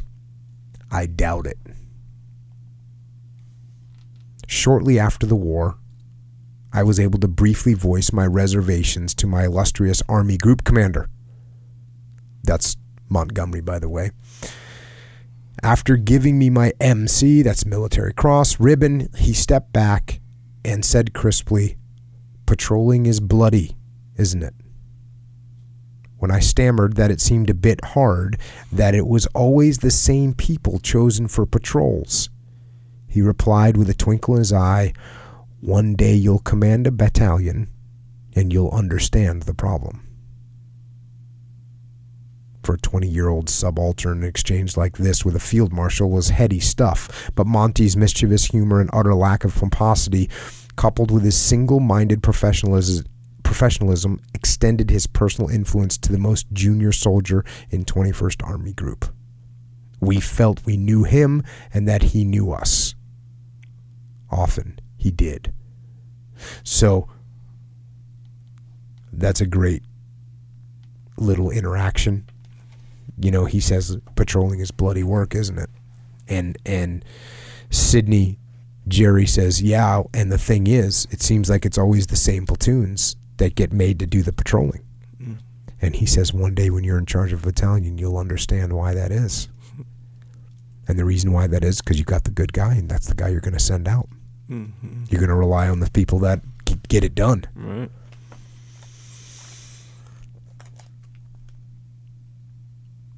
This isn't interesting. They got another patrol that they're getting ready to have to go out on, and the patrol was to probe between the roads and advance, if possible, as far as the forest. Beyond this, its purpose was indeed vague.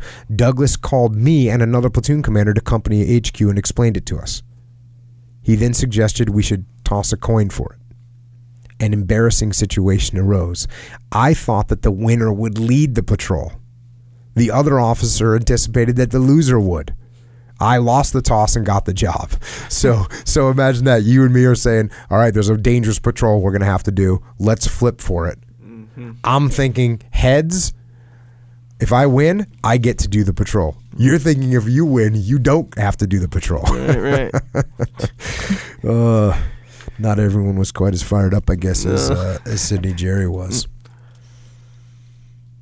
And they wrap up a relatively kind of uneventful patrol. Relatively uneventful patrol. And he returns, and they're having a cup of tea and some biscuits. Sure. In true British form. Back to the book. It was then that I suddenly realized that I had been commanding 18 Platoon for 3 months. To be precise, 3 months and 2 days. Before I joined the battalion in mid-July, I had been warned that my life expectancy would be about 3 weeks. It seems strange to me now, but at no time did I anticipate being either wounded or killed. I was just too busy for thoughts like these, and I had become totally absorbed in my grim responsibilities. In July, I had been ridden by doubt about my ability. In my innocence, I had expected success in battle to be the prerogative of a victor laudorum, which is like the champion.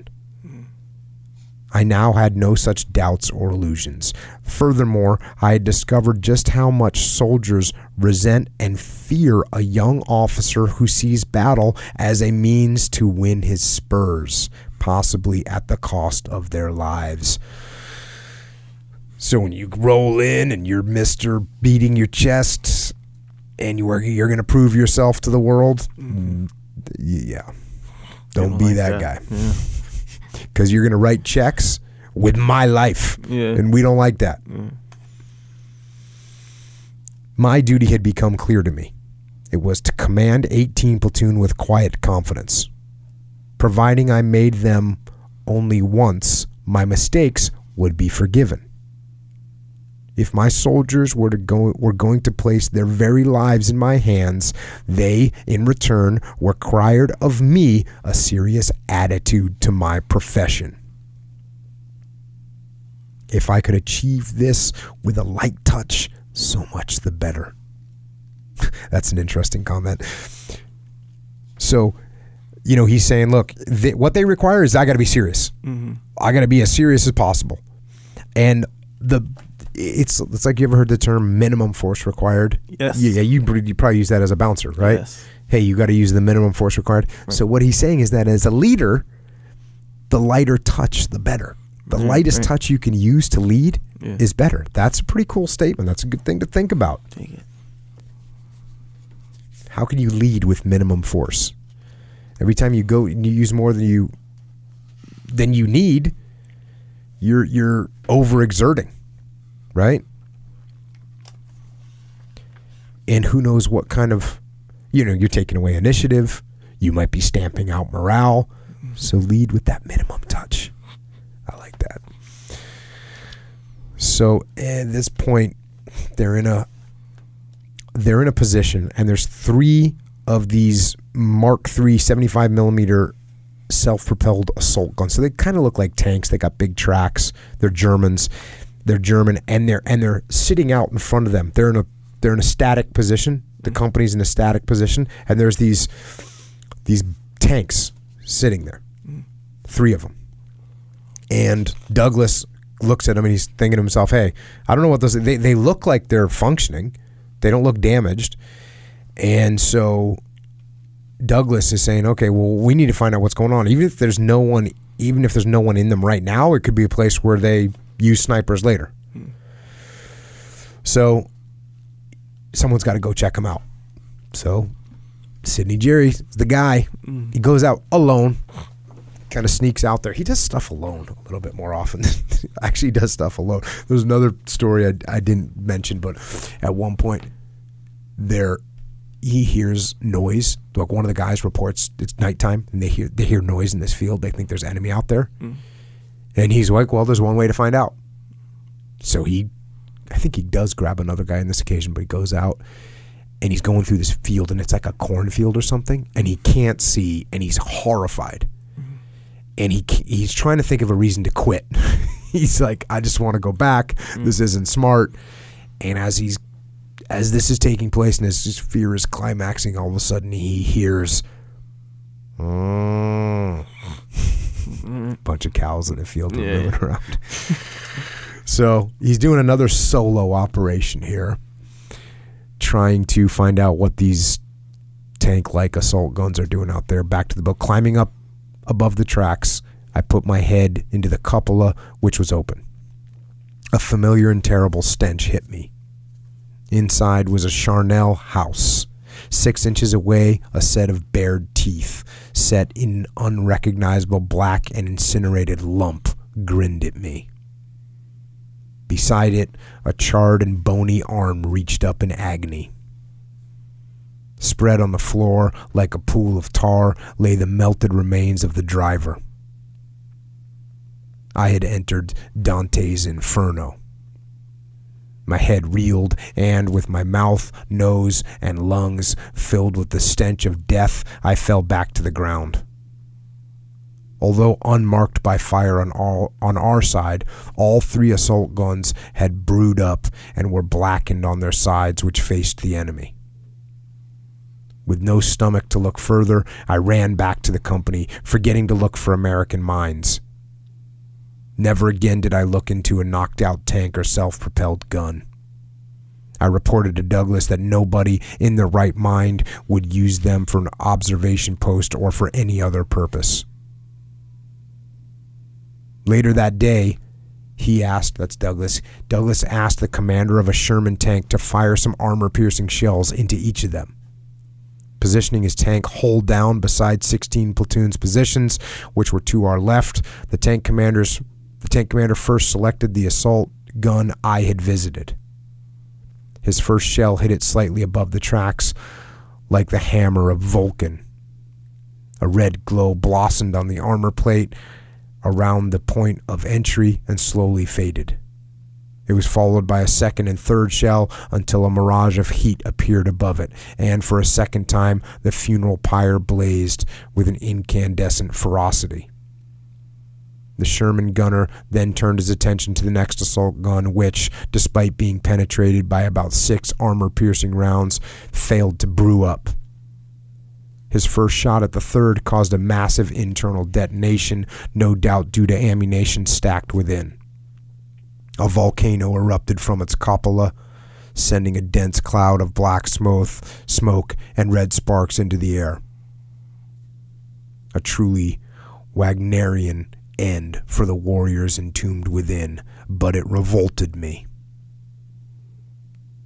For the rest of the day, I brooded. This communicated itself to my NCOs and soldiers, who stole mystified glances at my grief for an unknown enemy. During the afternoon, I wandered across the road to a lone house where Dennis Clark had his observation post. I was looking for solace from a wise and good friend. The post was filled with gunner officers. There must have been a dozen of them setting up their equipment in preparation for an attack by 214 Brigade. This activity precluded any solace for me. Immature and undisciplined, my imagination ran riot. What were they like, these men, whose already incinerated remains had been blasted into oblivion by the 75mm shells of our friend in the Sherman? My attitude to war was ambivalent. Undoubtedly, I was part pacifist, but despite an abysmal record in mathematics, and particularly in geometry, I was moderately logical for my age. This clearly ruled out total dedication to pacifism. I had previously discussed the concept of conscientious objection with clergy of all denominations, but none of them could give me constructive answers to my questions. The privations and suffering of 18 platoon hurt me. An infantry subaltern is faced with a conflict which cannot be resolved. One gets emotionally involved with those under one's command. Without this bond, few men will respond, and consequently, little can be achieved. However, to win battles, decisions have to be taken and orders given, which at times may seem to be a betrayal of this trust. Before battle, the commander must exude confidence and enthusiasm, whatever fears his private thoughts may hold. Just how thin a line divides this from deliberate deception? I call it the commander's dilemma. A pretentious phrase, but there is nothing to be done about it. In Nicholas Montserrat's book, The Cruel Sea, poor Commander Erickson makes the point with poignancy. It's the war. The whole bloody war. We've just got to do these things and say our prayers at the end. There was another side, possibly caused by adrenaline. Danger attracted and excited me. I felt elated, and until the battle was over, I was impervious to exhaustion. Commanding a platoon in battle demands not only a clear mind, but also considerable emotional force. I suspect it is the same transmitted force that exists between a conductor and orchestra. 40 years later, the dilemma of my ambivalence is still unresolved. I find the suffering inflicted by war unacceptable, particularly amongst women, children, and animals. Thank God I was spared the horrific sights at Falaise. On some days, I am a pacifist. And yet I'm still attracted by the sounds of guns and, but for an extraordinarily happy marriage, would have found it difficult to resist the lure of soldiering.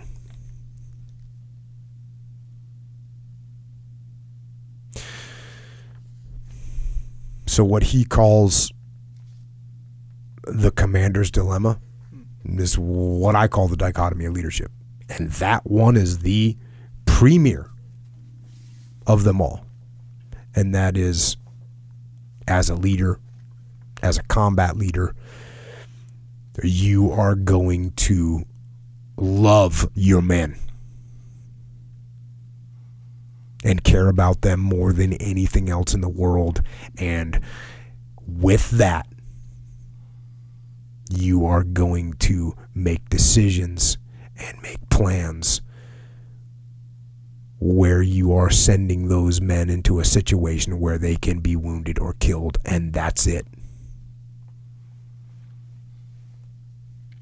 And that is the ultimate dichotomy of leadership.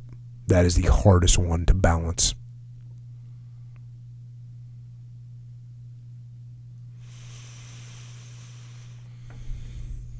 Back to the book, a new officer arrived named Humphreys. He used to play cricket for Worcestershire. He came on the same day that Sergeant Oxland received a well-earned commission in the field.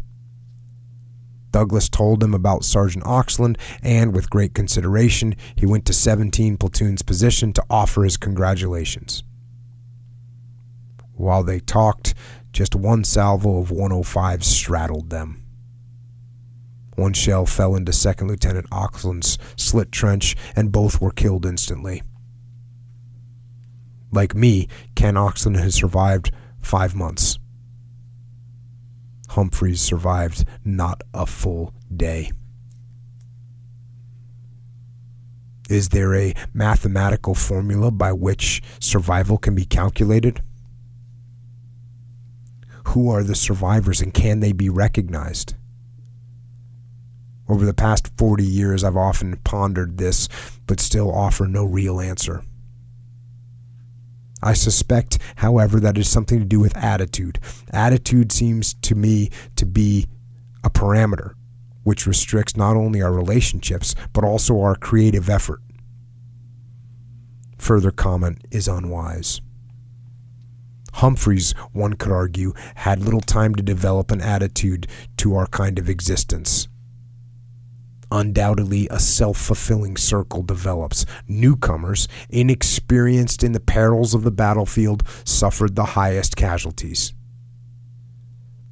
Knowledge of what can and what cannot be risked postpones the fatal reckoning for the soldier. For the commander, however junior, battlefield experience will not only protect himself, but also all those under his command. And that's why training is so important.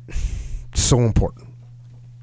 And that's why when I got done with, deployment to Ramadi, that's why I went to training, because I knew that right there. And I was thinking, I didn't know how long the war was going to last. And when we left Ramadi, Ramadi was still horrible. And when the task unit came in, relieved us, man, they were getting after it.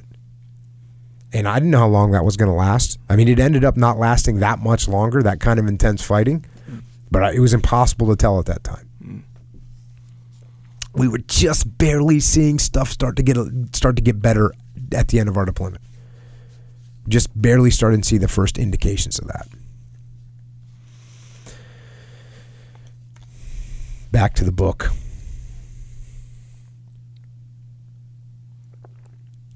The 5th Duke of Cornwall's light infantry had attempted to attack Hoven village through these ghastly woods and had taken heavy casualties. Their rain-soaked bodies littered the paths and clearings.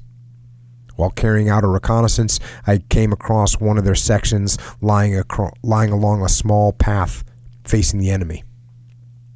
At first I thought them alive until I saw that the studs on their boots were rusty and their webbing equipment was bleached with rain.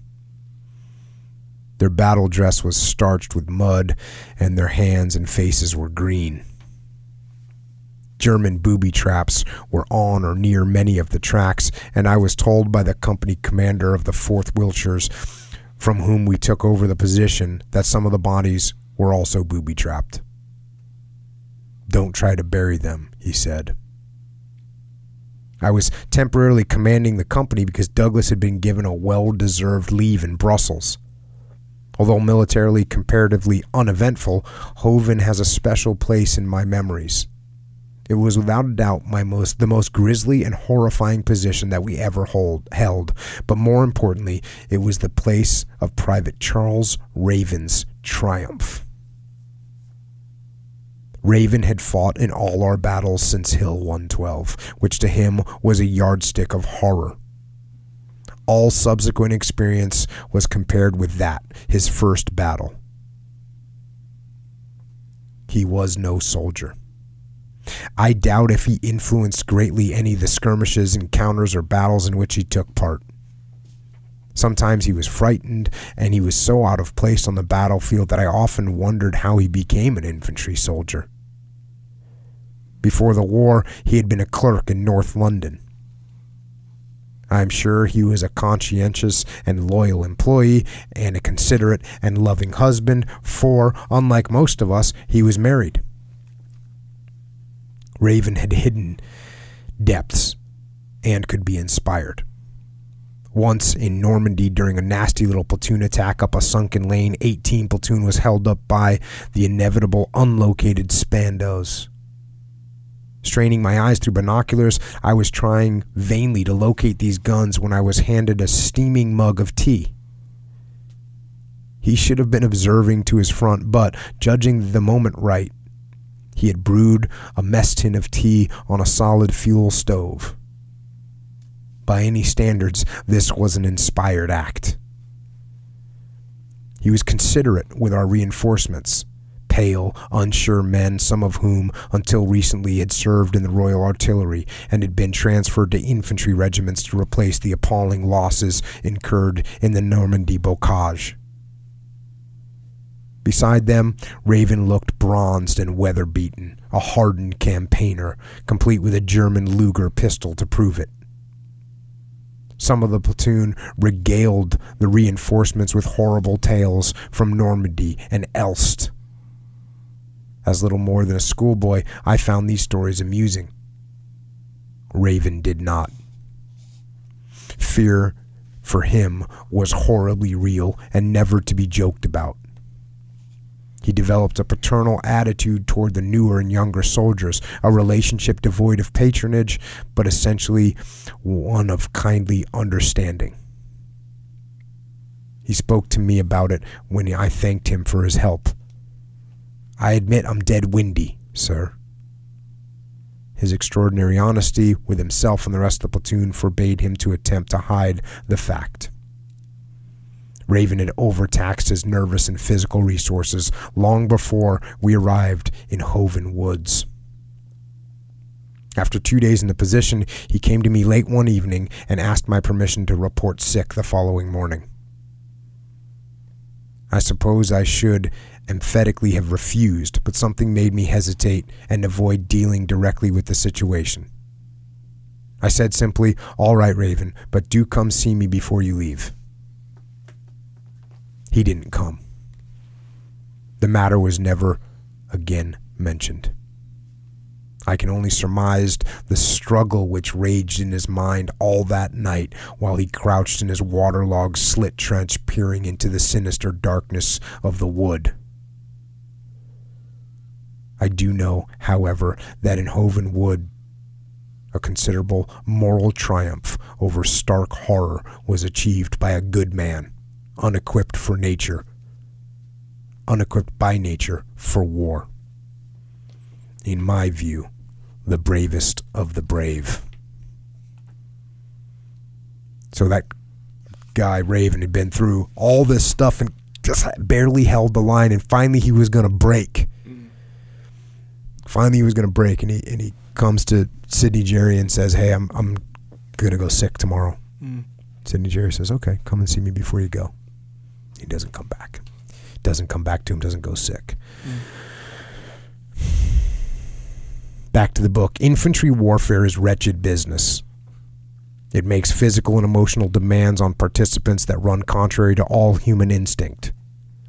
The strong minority must quietly help the weak majority. To me, that is the essence of good teamwork, and that jewel in the crown of the British Army, the regimental system, is the strong foundation upon which we all, knowingly or unknowingly, relied. So, there's going to be some people that deal with it better than others, and you got to help them. Here's a situation. They set up early warning flares, so little trip wires, in case to notify them if the enemy's moving down one of their flanks. And here we go, back to the book. After about 10 minutes had passed, we heard the popping of mortars behind Hoven Village, and a concentration of bombs fell in the fields where we had laid the flares. Suddenly our left flank was vividly illuminated as flare after flare ignited. Knowing little about these flares, we had laid them with the trip wires too taut. Had we allowed a degree of slack, the flares would not have ignited. My fault. I should have known. Had to throw a little extreme ownership from Sydney Jary in there for y'all. Sure. Now he's talking about the attitudes of the soldiers and how soldiers, you know, there was a claim, he read an article years after the war that said that people, you know, people became brutal from the war. And here's what he says. Back to the book. Does war brutalize? One can only speak from personal experience, but I think not. Certainly no soldier of mine was made brutal, rather the opposite. War developed in 18 platoon consideration for comrades and humanity towards civilians and prisoners of war. I was proud of my soldiers then, and this sentiment has increased with the passing of years. I would not suggest that the naturally brutal might not find in war an outlet for their brutality. However, that war does not brutalize the type of decent men, the type of decent and fair-minded young Englishmen whom I had the very great honor to command. We were not an aggressive generation, a fact which may explain my failure to understand some present-day attitudes in the armed services, particularly in the Royal Marines and the Parachute Regiment. Possibly, a degree of personal aggression is appropriate in troops who are committed to battle for comparatively short periods, like the Marines and the Paras, when the success of an operation depends on ultra-rapid action. However, in my experience, troops lose personal aggression after about 2 months in battle.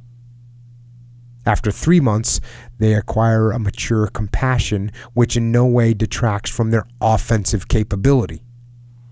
They simply know a lot more about war. I would suggest that personal aggression should not be confused with offensive spirit, based on professional competence and experience. Interesting take. That aggression that you can maintain, it's not going to last forever. And then you're going to have to fall back on duty and that mature compassion, which isn't taken away from their offensive capability.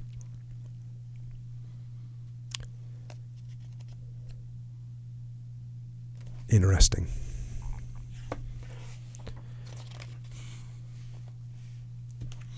Back to the book. On the 11th of January, we returned to the south of... And, just to go back to that one piece right there.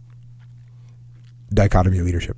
There's a dichotomy in everything. And, obviously, I'm a big proponent of being aggressive. And I also always talk about the fact that there is such a thing as being too aggressive. Mm. You're running to your death. No, not a good idea.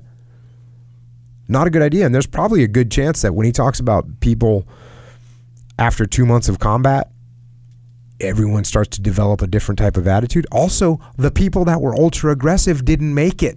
Mm. Like the leader that he talked about that was strutting around. The guy was ultra aggressive, didn't care about anything, and he's dead. Yeah. So there's a balance you got to have. That's the dichotomy of leadership. Mm. That's why the dichotomy of leadership is so important and so hard to understand. Back to the book. On the day after the battalion was relieved in Hoven Woods, someone I suspect it was the adjutant Tim Watson decided that I should enjoy 48 hours on leave in Antwerp. I was overjoyed. The large hotel, although faded, was still plush and filled with officers, including women, ATS officers, from the various base units stationed in the city. Dressed as I had left the battlefield, I was both disheveled and soiled. Surrounded by the residents, many of whom were in service dress, I could not have felt more isolated and lonely. So he's getting some leave time, but he's showing up off the battlefield grimy. My first visit was to a magnificent white marble gentleman's hairdressing salon in the basement of a hotel. Without a word, the barber washed and rinsed my hair twice before touching it with his precious scissors and clippers. I remember the feeling of well-being as, climbing the stairs, I returned to my room.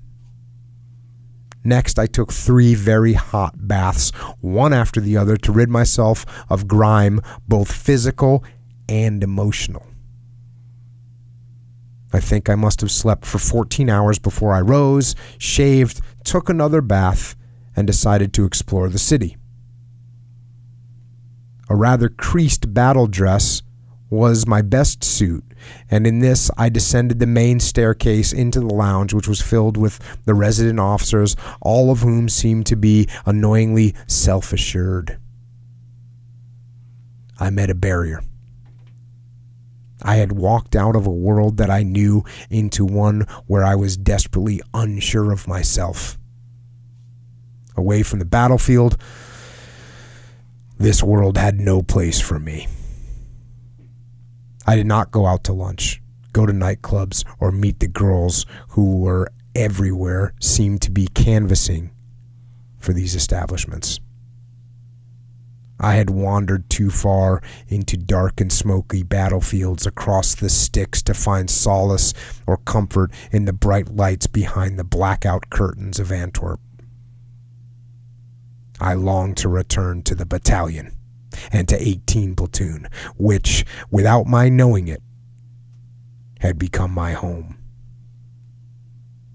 With a light heart, a clean body, freshly laundered clothes, and refreshed by hours of unbroken sleep, I gladly climbed into the 3-ton truck that took me there. Years later, I found the same problem after I left the Army. Antwerp had been a small taste of the real world, and, as anyone who has served with good soldiers on grim battlefields will confirm, afterwards, real life never seems real again. Later, there was no 18 Platoon to slink back to, and without a loving wife, it would have proved intolerable. Well, that's the feeling that we get when you get done doing that job. And real life never seems real again in comparison. I know the vets that are listening understand that part. Back to the book. On 11 January, we returned to the south of Holland, this time to Ganglet. Snow lay on deeply frozen ground, and life for the infantry manning their slit trenches became unbearable. Again, the battalion front was extensive. D Company was in reserve close to battalion headquarters on the edge of town. Fortunately, Gangelt was on a reverse slope, which allowed us to move freely during daylight hours. The cold was penetrating. The oil in our automatic weapons froze, and until antifreeze lubricants were issued, our Brens were useless. Holding a wide front with large gaps between our company positions necessitated putting out many standing patrols, particularly at night. The privations suffered by these small patrols, usually a corporal and 3 or 4 men, were harder than the rest of us. Some had hallucinations, and a few were evacuated, suffering from exposure. Keeping fit, warm, and clean became a great effort. Conversation dried up. The platoon became quiet, but never morose. At one stage, I decided they needed cheering up, and I wandered around the section post, ready to chat with all of them. It was quite unnecessary. I had wrongly judged their mood. They just wanted to be left alone.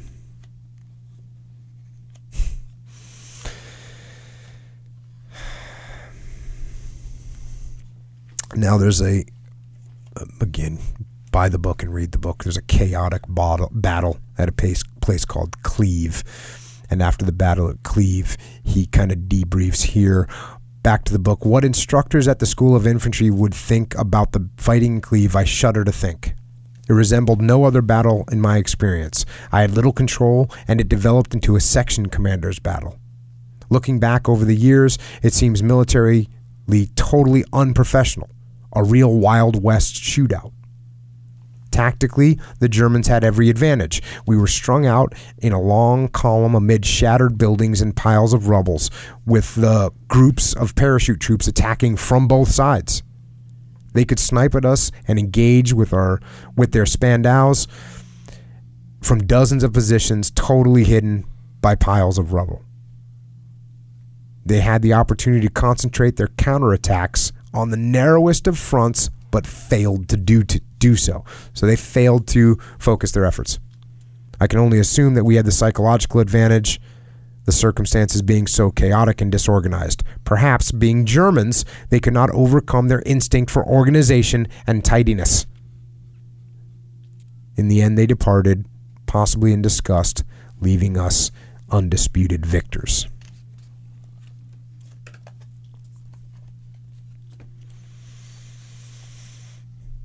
On another attack, the Germans at this point are retreating. And they can see that they're retreating. Fearing that the retreating parachute troops would make a stand on the edge of the wood, I increased the rate of advance, joining Lance Corporal Porteous in the forward section. Running across the level crossing, I suddenly found myself face to face with a German platoon complete with the MG-34. Fortunately, the gun was mounted on a tripod, which was unusual, and could not be traversed in our direction. From a drainage channel on the left of the road, a parachutist leaped up, swathed in camouflage veil. Pointing his Schmeisser at me from about 10 yards range, he fired a whole magazine of about 30 rounds. It was like watching a slow-running silent movie. I didn't hear the chatter of the Schmeisser, but I do remember seeing the stream of empty cartridge cases fly from the German machine gun. Miracles do indeed happen. One 9mm bullet went through my beret, missing my head literally by a hair's width. Another went under the epaulette of my jacket, penetrating the webbing cross brace of my equipment and grazing my right shoulder.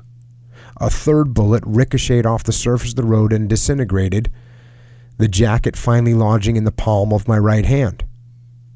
Then came the anticlimax. The German looked at me in amazement, threw away his Schmeisser, and I, with a shrug of the shoulders, he surrendered. My natural elation was short-lived. Behind me lay Lance Corporal Porteous, shot through the heart. Some of the German platoon ran away across the open fields to our left and were cut down by rapid-fire Bren gun by Sergeant Kingston's section, which now lined the railway track to the left of the road. The remainder of the enemy came towards us over the level crossing with their hands raised. We took 57 prisoners. Now they're moving along and they are clearing some cottages, and they get to this one cottage filled with rough wooden bunks. It had obviously served as an air raid shelter, the house having been found clear of enemy. Jack Lee was off his guard as he descended the steps. Suddenly, from under a pile of blankets, leapt a fanatical German paratrooper, the only fanatical German paratrooper we encountered the entire battle. A large man, he seized Jack around the throat in an attempt to strangle him. Private Flude rose to the challenge. In a bound, he was down the steps and, with a mighty lunge, transfixed the German on his bayonet. A brave lad, he undoubtedly saved Lance Corporal Lee's life just 8 days before losing his own. The German was indeed unlucky, as it was the only occasion throughout the campaign on which 18 platoons' bayonets were bloodied. We usually used them to open food cans. Having checked the platoon positions and arcs of fire for the Brens, exhaustion hit me. I fell into a deep sleep. During the evening, a senior officer, I understand it was either the brigade or divisional commander, came up to my company position. When he asked to speak to me, Sergeant Kingston refused to have me wakened. I'm sure that Jim was the most diplomatic about it, but it says much for our visitor's humanity that he let it go by.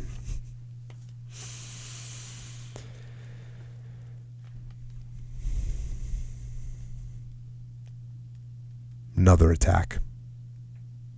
A and C companies were unleashed and, passing B company, secured their objectives against some opposition. It was now our turn. D company advanced across the flat open fields down the left-hand side of the main road into Xanten. It's the name of the city. Village. Casualties from the preceding companies and the opposition lay all around. About 300 yards short of the town, were extremely accurately engaged by a battery of 105s. Some of their shells exploded on the hard surface of the road with ear-splitting detonations and frightening fragmentation. Pieces of shell casing hummed and whined around us. One twirling piece embedded itself with a thud into the trunk of a tree a few inches from my right ear. It was the only time in the whole campaign when I regretted throwing away my steel helmet. I think it was the accuracy and the intense noise of the shelling that caused it. One of 18 platoon's Lance Corporals, a big man who had served honorably since Market Garden, went to pieces. It was a pathetic sight, and, to everyone's credit, he was quietly removed from the battle. He had passed his limit, and nothing more can be said. So you don't know. These guys are brave at one moment, and then a week, a month, 2 months, 4 months, They can't do it anymore.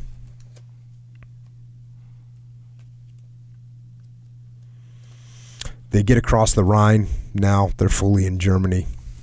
There's a little bit of a lull in the fighting. Back to the book. Early one morning while we were waiting for our supporting armor to arrive, our padre, John Williams, drove over to see us. After wandering around the platoon for a chat, he suggested that we should go for a short stroll. I had now been commanding 18 platoon for over 8 months, and I suspect that our adjutant, Tim Watson, a kindly soul, had asked him to find out what shape I was in. We had not gone far into the next field when we came across some grisly remnants. One of our artillery shells must have exploded right at the feet of a German soldier who had been digging a slit trench. His splintered and twisted spade lay by the side of that half-dug trench, beside which was a small shell hole. He had been disintegrated into small pieces of flesh and bone which lay scattered all over the field. Had I been on my own, I would, no doubt, have shuddered and quickly departed from this horror. Draped over a wire fence nearby lay a parachute which our extraordinarily brave padre spread out as a shroud on the cold and damp grass. Then, stooping, he walked around the field, a lonely figure, reverently picking up every piece of that poor soldier. To my shame, I stood and watched him. I lacked the courage to help. Somewhere beneath those flat, damp fields just north of the Rhine, that pathetic bundle must still lie.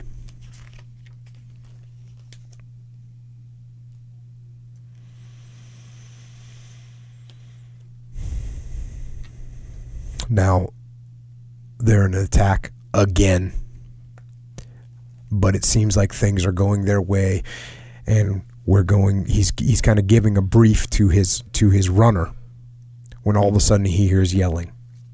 Back to the book. Sir, they're charging us. Sure enough, from about 150 yards ahead, a well spread out line of about 20 Germans were putting in a bayonet charge.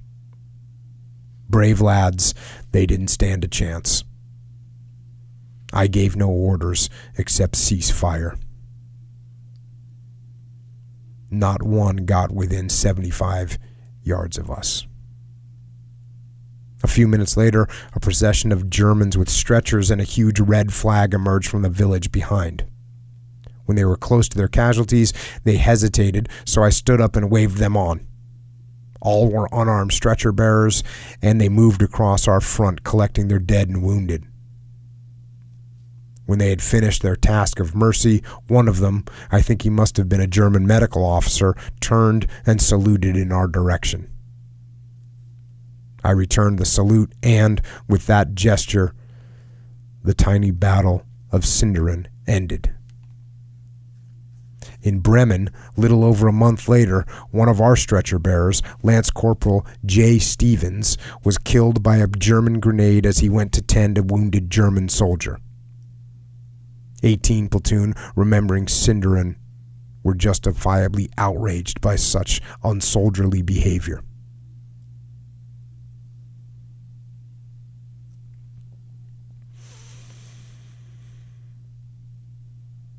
There is a mathematical formula.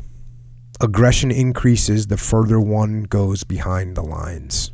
Opposing infantry, with few exceptions, like the SS, are joined by a natural bond of mutual compassion which few but the aristocracy of the battlefield can understand.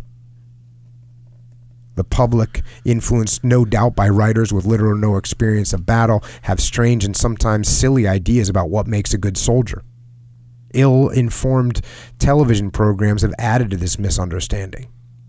Few professions have been so misleadingly caricatured. Had I been asked at the time before August 1944 to list the personal characteristics which go to make a good infantry soldier, my reply would indeed have been wide of the mark. Like most, I no doubt would have suggested only masculine ones like aggression, physical stamina, a hunting instinct, instinct, and competitive nature. How wrong I would have been. I would now suggest the following. Firstly, sufferance, without which one could not survive. So he's listing what he thinks the most important characteristics for an infantry soldier are, and the first one is sufferance, the ability to suffer. Secondly, a quiet mind, which enables a soldier to live in harmony with his fellows through all sorts of difficulties and sometimes under dreadful conditions. As in a closed monastic existence, there is simply no room for the assertive or acrimonious. Thirdly, below no less important, a sense of the ridiculous, which helps a soldier surmount the unacceptable. Add to these a reasonable standard of physical fitness and a dedicated professional competence, and you have a soldier for all seasons. None of the soldiers or NCOs who made 18 Platoon what it was resembled the characters portrayed in most books and films about war. All were quiet, sensible, unassuming, and some, by any standard, were heroes. If I now had to select a team for a dangerous mission, and my choice was restricted to stars of the sports field or poets, I would unhesitatingly recruit from the latter.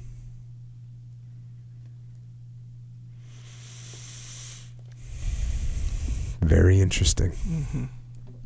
And I mean, obviously you have to put this in the context of his time, but there's no doubt that, I mean, you get a sports star, especially these days, those guys that are getting paid $20, $30, $40 million a year to play a game, they're probably not going to be the best at suffering in a trench. Interesting. And I think the key point of that is what he's going back to, what he talks about earlier, is someone that can think. Someone that can think.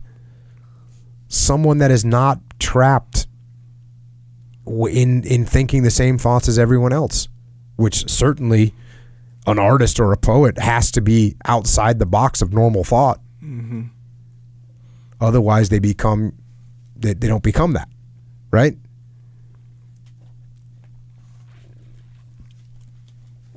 In this situation, his platoon is kind of pinned down, and there's an air raid shelter, which has someone in it is firing these things called a Panzerfaust, which is like it's kind of like a bazooka or like an RPG looking thing. And he sees where it's coming from, and he sees that it's this shelter. But he doesn't know who's in the shelter. Here we go. Back to the book. Who else was in the shelter? Women and children sheltering?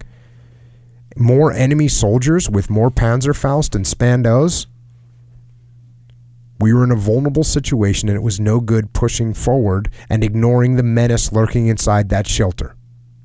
I could have sent 2 or 3 men to clear it. However, experience had taught me that when clearing cellars, that the first man sent in is invariably killed. Instead, concentrated fire was poured into the entrance, including a Piat bomb. Around us, the battle still raged, and no opportunity arose for me to inspect the consequences of an awful decision. Nevertheless, my duty was to win battles and not to gamble with the lives of my soldiers by fussing over too sensitive a conscience. So, there you go. There's a dichotomy for you. At the one hand, he's looking at this shelter thinking there might be women and kids in there, but at this moment in time, he doesn't have time to find out. He doesn't have time to take the most cautious route. Mm-hmm. So they hammer it with machine gun fire and some anti-tank rounds. He never even goes to look. Mm-hmm. But he knows that he can't. His duty is to win battles. Mm-hmm. And he can't diddy-dally because he has a sensitive conscience. Doesn't work.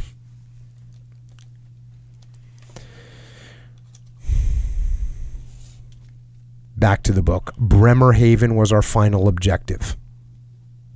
It was 5th of May, 1945, 19 days before my 21st birthday. Think about what you were doing when you were 20. I am. That's why it's so interesting. Ready to break out. We were concentrated at Willstedt, about 20 miles north of Bremen, when the end came.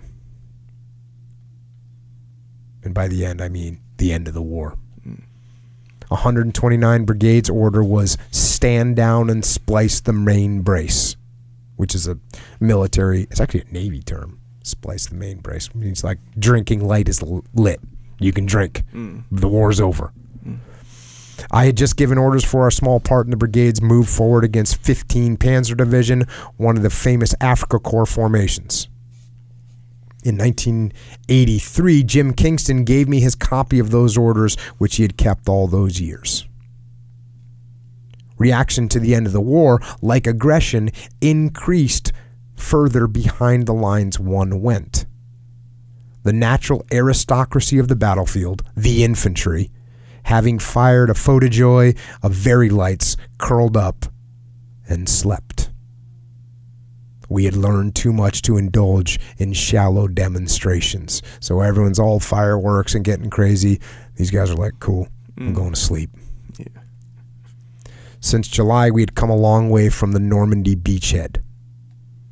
The battalion had lost 47 officers and 1,266 NCOs and private soldiers killed or wounded. After July 31st, 1944, no member of 18 Platoon was put on a charge. No one went absent or deserted. Of the original 36 NCOs and soldiers who had landed in Normandy, only Corporal Cheeseman remained. One man. Many came after them and lasted a few days, weeks, or months. Few I was able to thank adequately. I doubt if any of them realized how much I personally owed 18 Platoon. When I joined them on 31st of July, I was naive and gauche. Due to a narrow upbringing, except for a passionate love of music, my intellect and emotions were unstimulated. My achievement at school had been abysmal, my mind was undisciplined, and confidence in myself, nil. This was rapidly swept away, probably within 3 weeks, certainly before we crossed the Seine on the 28th of August. Discovering an ability to command a group of men, some frightened and bewildered, produced a newfound confidence, particularly since I seemed to be able to achieve it quietly and without acrimony or fuss. Having to improvise tactics to overcome the shortcomings of battle school training also helped. It proved to me that in some circumstances, older and more experienced than I, others older and more experienced than I, could be wrong. I suspect that, as an only child, I had been brought up in too much awe of my elders. A new world had opened before me. Forethought and planning were demanded. Imagination and instinct, too. Was that apparently quiet Normandy lane lethal? The intense Spandau fire and mortaring along a dike, was it a prelude to an enemy's withdrawal? Did the orchard in front of the village hide 88s? My judgment in these things had proved equal to better than the most, and it was the making of me. It also brought a few problems. I'm now only able to plan and run things in my way. As a result, I'm probably unemployable. However, I would never wish to change places with the shy, hesitant boy whom circumstances put in command of 18 Platoon. Age 20, I was far too young and inexperienced to appreciate that an infantry platoon was the finest command in the army, and that the success or failure of a battle so often lay solely in the hands of a young officer. After careful reflection, I doubt that at any time since the war have I carried the burden of responsibility that I bore as a subaltern in battle. When an army, corps, division, or brigade was committed to battle, it was the battalion, company, and platoon commanders who took over the mantle of responsibility from the generals and brigadiers. In close country, forests, and street fighting, the platoon commander became the linchpin. Only the company and platoon commanders, particularly the latter, were able to have close relationship with their soldiers, which is a prerequisite for having above-average success. Failure by one infantry company could wreck a divisional battle plan. Conversely, gallant success, like B Company at Zantan, underwrote the battalion's victory. Again, I would emphasize the analog with the bond of professional respect between a great conductor and the members of a symphony, orchestra, without which a truly great performance is not possible. Outstanding performances cannot be arranged in a concert promoter's office. They are created by some magic by the conductor and players in rehearsal and performance. Similarly, while senior commanders appreciated the strengths and weaknesses of their battalions and brigades, they could not extract a great performance from the riflemen upon whom victory depended. Only the company and platoon commanders, supported by their NCOs, could ensure that. 42 years on, I get considerable satisfaction from 18 platoon successes, more so than I got at the time.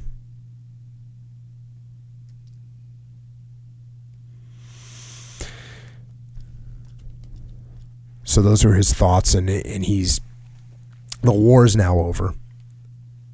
And a few days after the war ended, go to the book. After cholera inoculations, we were conducted into the world of Frankenstein.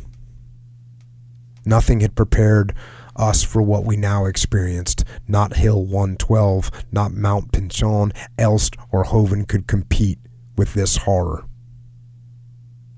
Before the incredulous eyes of 18 platoon, spread over acres of delightfully wooded countryside, was a factory of death. Emaciated bodies resembling wax effigies of an alien race from a strange and distant planet filled many pits. The stench of death and the sight of such highly industrialized human degradation left my soldiers speechless. Private Macy, D Company's jeep driver, aptly summed it up. There is now no doubt that we have fought a just war.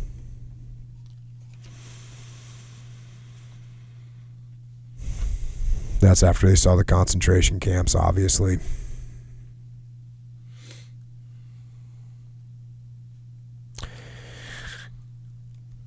Back to the book. Within a month of the war ending, 21st Army Group was required to supply junior officers for the 14th Army in Burma. Lippy, the commanding officer, decided that I should be one of them, and by then being intent on a military career, I was not inclined to argue. I would gain useful experience of jungle warfare, of which I knew nothing about. So, they're getting orders. Still a war going on in the Pacific. Oh, you wrapped up pushing from Normandy through Germany through their surrender. Guess what? We need people to go to fight in Asia. We need people in Burma. I was totally unprepared for the platoons, for the emotions that were unleashed immediately after I was deprived of 18 platoon. As a jeep took me away from the battalion, a ghastly desolation engulfed me. I felt like a small boy on his way to a grim and unknown boarding school. The pleasures of commanding 18 platoon in peacetime were being denied me.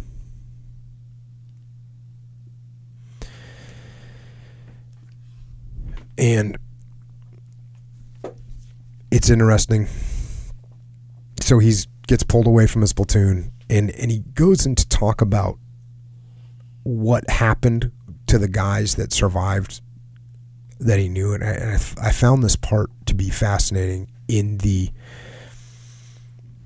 how these people went back to normal life, back to the book. Jim Kingston was demobilized in January 1946, and 2 months later he returned to his civilian post with the Bristol Corporation Electricity Department. Retired in 1975, never married. Doug Proctor returned home to his wife and baby son in Nottingham in March of 1946. Found the transition from Army to civilian life painless, returning to his accounting post in the coal industry. Owen Cheeseman, during the first few days of his demobilization, his wife died. Miserable and forlorn, he returned to his old job in Covent Garden, and a few years later, he met and married Bella, who, in his own words, was a comfort and inspiration to him. Charles Raven joined the London Transport as a bus conductor, later transferring to the clerical staff, and rose by hard work and study to be a garage inspector. Joe Thomas and George Harris went into the building trade industry in Bridgewater.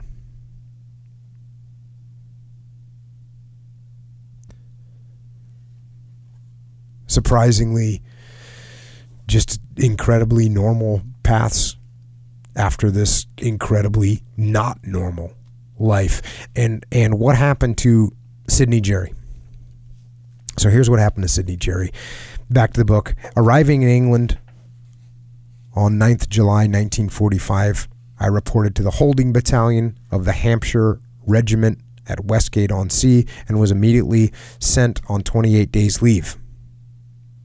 After a night out in London with three friends, also Burma bound, I telephoned my parents and found them away.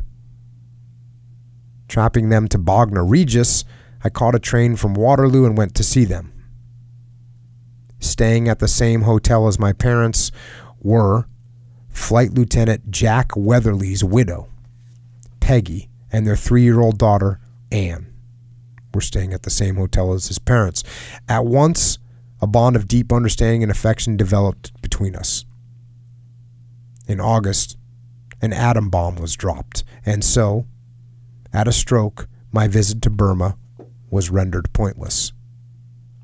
So too, in my heart, was a military career. I soldiered on in Libya and Palestine with the 1st Battalion of my own regiment for 2 more interesting years, and finally was demobilized in May of 1947. Within a week of leaving the Army, I attended a job interview. The managing director who saw me, a pale and thin-lipped man, was a business acquaintance of a relative. He eyed me coldly. Slowly and precisely from his desk, he lifted a ruler, which he rudely pointed at my face. I understand that you made a slight name for yourself in the war. Be that as it may, people like you, Jerry, should remember that while you have been gallivanting around the world, most of my staff had remained loyal to the company. If you can give me one valid reason why I should even consider you for any position, I should be interested to hear it. I nearly hit him. Now I wish that I had. Quickly grabbing my hat and umbrella, I rose and told him that if he was the last man in the world, I would rather starve than work for him. With that, I left. My heart pounding and a foul taste in my mouth, I walked aimlessly through miles of streets, wishing that I was back on some battlefield with real men. Soldiers like 18 platoon. Armistice Day brings its problems. Peg and I would like to go to church. We used to go, but found almost without exception a lack of perception and sensitivity amongst the clergy. We suffered one Armistice Day sermon devoted to the curate's theory that war, being a crime against humanity, all chivalry must therefore be hypocritical. I wondered whether the German stretcher bearers and their wounded at Cinder End would have agreed. I took offense. Peg and I have a lot to mourn. She, Jack Weatherly, and I, 18 platoons dead. Perhaps it is expecting too much of anyone to understand intense grief, particularly that of a now aging platoon commander who had to lead some of his men to their deaths. We now spend Armistice Day quietly at home with our ghosts. Memories abound. During the night, I made a habit of wandering around the platoon position so that each of my soldiers could talk to me. I learned a lot. They talked about their families and their future hopes. I hardly had to contribute to those whispered conversations that sometimes took place in the dead of night or in the cold gray light just before dawn. I think it may have helped my soldiers to have a confidant. Invaluable experience of human nature, I now treasure the memory. Weapons also left memories. The monotonous, repetitive bursts of the Bren, the hysterical shriek of the MG-42's furious rate of fire, and the lethal chatter of the Stens and Schmeisers all contributed to the cacophony of battle. Tracer bullets seared themselves into memory. Fired from a distance, their parabola approached almost lazily, until suddenly, like a swarm of fiery demons, they accelerated directly past one's head with ear-splitting cracks. I shall never forget the brain-splitting shockwave as mortar bombs detonated, nor the rending of the atmosphere when a stick of Nebelwerfer bombs straddled one's slit trench. My memory is stocked with smells. The metallic stench of dead cattle in Normandy, the pungent odor of German prisoners, and the vile, penetrating chemical smell from a newly plowed shell crater. Strange, fleeting memories, too. Why, in circumstance of great danger, did the palms of my hands moisten, making it difficult to grip the butt of my pistol?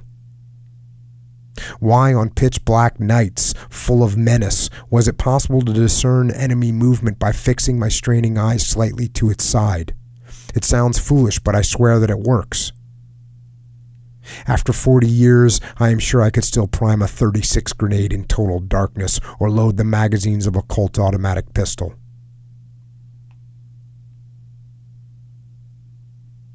I remember our dead. Their souls departing, they lay awkwardly like bundles of discarded clothing. At Bedburg, Lance Corporal Porteous lay by the railway crossing. In an instant, he had gone, leaving his body, clothing, and equipment empty. At Halvin Boom, Private Jones died with a tiny cry, lost in the chill winter air, as the bullet took him from us.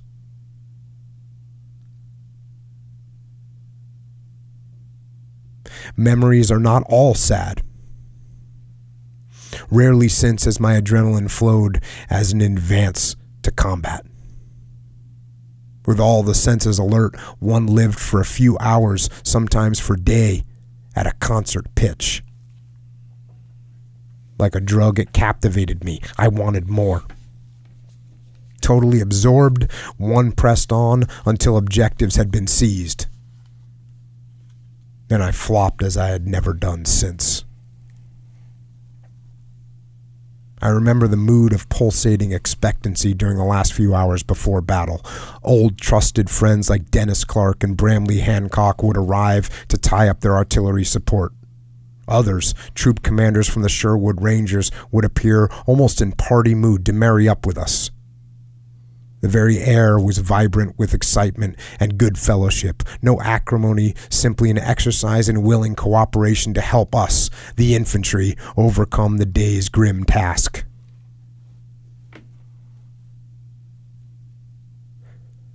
But my most treasured memory is the simple and sincere affection which existed between us all. Based on mutual trust, it was the cornerstone of the platoon's success, and it survives unchanged to this day. This is tinged with regret because Jim Kingston, Owen Cheeseman, and particularly Doug Proctor did not receive any recognition they so richly deserved. Jim and Owen were mentioned in dispatches, but Doug was left unrewarded. Over the years, this omission has troubled me particularly because had I not been so young and inexperienced, more notice might have been taken of my representations. I have no doubt that they all earned a military medal on more than one occasion, and I, their platoon commander, failed them in this respect. I miss my soldiers. The warmth of their presence comforted me, and their humor restored my spirits. In the brutal world of infantry warfare, although few of them realized it, and certainly none would admit it, their behavior was noble. Their absence left a void which, but for an exceptionally happy marriage, would have certainly drawn me back into the Army for the comfort that only a soldier can understand. Strangely, I have never since considered myself anything but a soldier.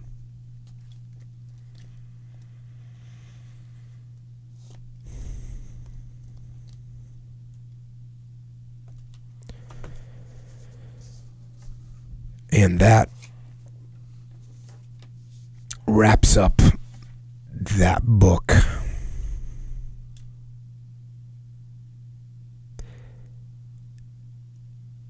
And I'm not sure if I have much to add because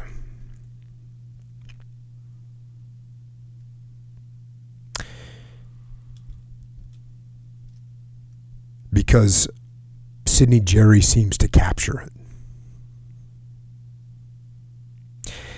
And so much of what he talks about explains so much, not only about being a soldier, but also about what it's like when a soldier is no longer a soldier. To miss the adrenaline, to miss that singular focus,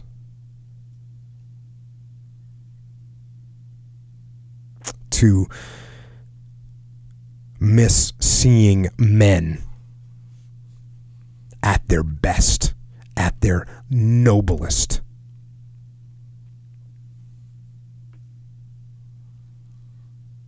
To miss the men themselves,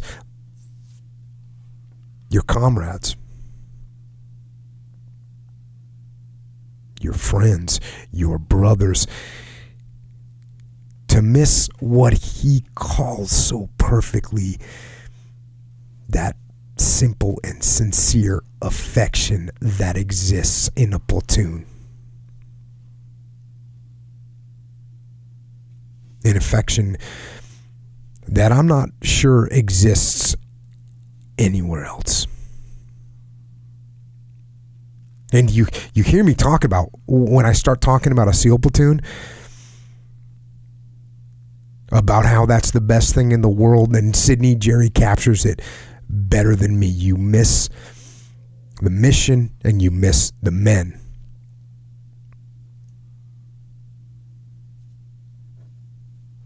And, of course, you miss the fallen.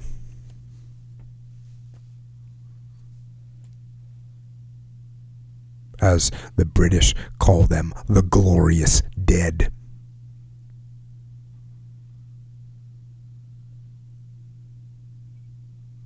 And you wonder what would have become of them.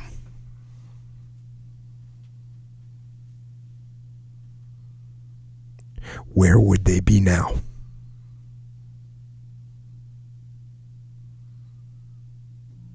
And you wonder why. Why them?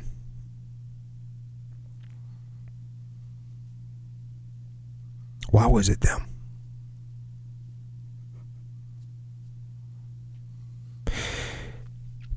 And I talk about the gift, right? The gift that they gave us, that the fallen have given us, this gift of freedom and this gift of life. But there's more. There's more. Because, you see, the rest of us, we grow old. And time passes us by.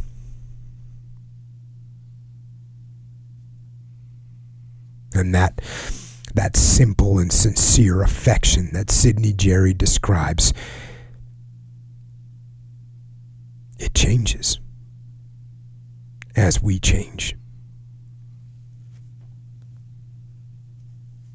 It ages as we age. But the fallen do not change. The fallen do not age. Time has no effect on them. They remain. They remain young and bold and brave and unconquerable.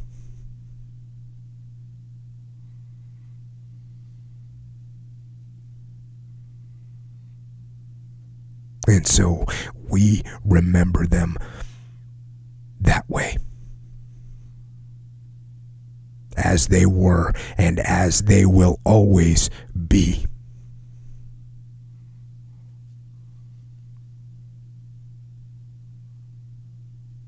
Our heroes.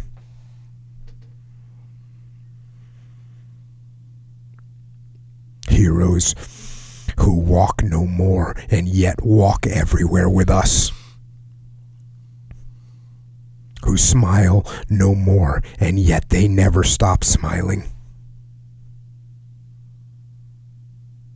Heroes who live no more, yet never stop living.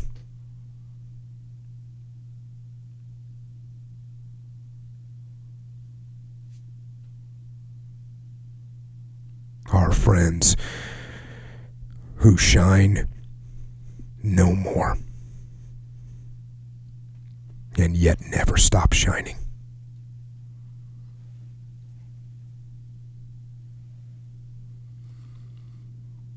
And that is the other gift that they give us.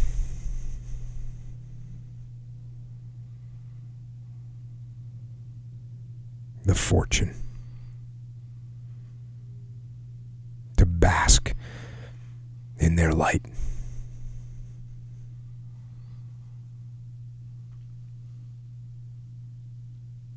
And to remember.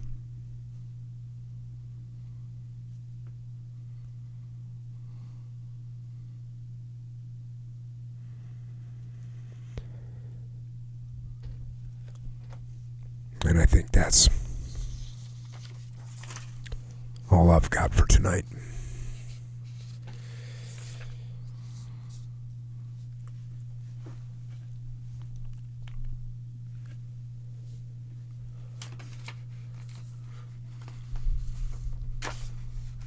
So, Echo. Maybe if you could talk about something else for a little while. Yeah. I would appreciate it. Sure. You know, a part that kind of stood out, and we talked about this before, where there was that part where, you know, the Germans, the bayonets, they were attacking 150 yards away. Mm. And they just get mowed down. They just get killed. And then the red flag comes up. The stretchers come out. Everyone sees fire. It's kind of like, you know, they're following these specific rules. Yeah. And then, so they collect the bodies and they salute, kind of like, okay, we're good. And then he salutes back. Okay, solid. Now, game on. Essentially, game on now. But this is like a war, though. You know, it's different. I mean, you kind of get that same feeling way on a lower level, obviously. But, like, you ever watch, like, a UFC fight and then the round ends? Yeah. And then the guys kind of like bump gloves, kind of like good round, you know? For sure. Bro, 2 seconds ago, you guys were trying to knock the guy out, you know, just like in this situation. 2 seconds ago, these guys were coming to kill you, and you killed them. Yeah. Boom, it happened, round over, you know, let's essentially continue following the rules. And it's weird because it's less about the rules and more about, like, the respect, you know? It is. And on top of that, you can pile on the fact that when they were in Hoven Woods, the Germans had booby-trapped the British body, so they were just laying there. They didn't get the same respect back. Yeah. But I think that's one thing that Sydney Jary is very intent on throughout the book, is that regardless of how depraved the enemy acts, mm-hmm. they are going to take the high road. Yeah. And, you know, I think that's why they give this book to everyone at Sandhurst, which is the British Military Academy. They give it to everyone. And that's a great reason why, mm-hmm. because he sets a standard with his troops, and they hold that standard through, regardless of the way the enemy behaves. They don't lower themselves to that behavior. You know, the worst atrocity that gets committed by his soldiers is when they spank a Waffen SS guy on the ass. Yeah. You know, that's why this book is so powerful. And you know, there's a lot of, the book is very, you know, there's stuff in there that you just aren't ready for, right? Even when he was talking about the traits that someone should have. And you know, when you start thinking about it, he's right. Yeah. He's right. And if you had the choice between getting some meathead that was going to go do your bidding, even though he might look like a big beast and he's going to, but then if you think about how's that guy going to act when things get tough or when things become ethically challenging, how's that person going to act? Yeah. So these are, and I love the fact also that, man, he's killing people. He's you know, it's easy to get caught up in the fact that he's wearing corduroy pants and he's got this. There's another part I didn't go over in the podcast, but there's a group of German. There's like German, some kind of artillery piece and an artillery team, and they're getting the Brits are getting their guns dialed in to the team, and they're going to start killing them. And they make a run for it. And they have horses, and there's like 6 guys and some horses towing this artillery piece away. And Sydney Jary feels happy. He's happy that he's especially happy the horses, like, you know, he doesn't like seeing the animals get killed. Yeah. And so he's actually happy that these guys escape. And then he just says, you know, well, that's wrong because these guys are going to come back and kill my soldiers. Yeah.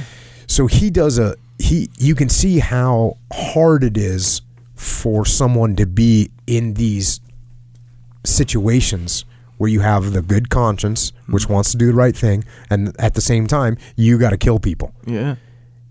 And that's what makes combat so hard. Yeah.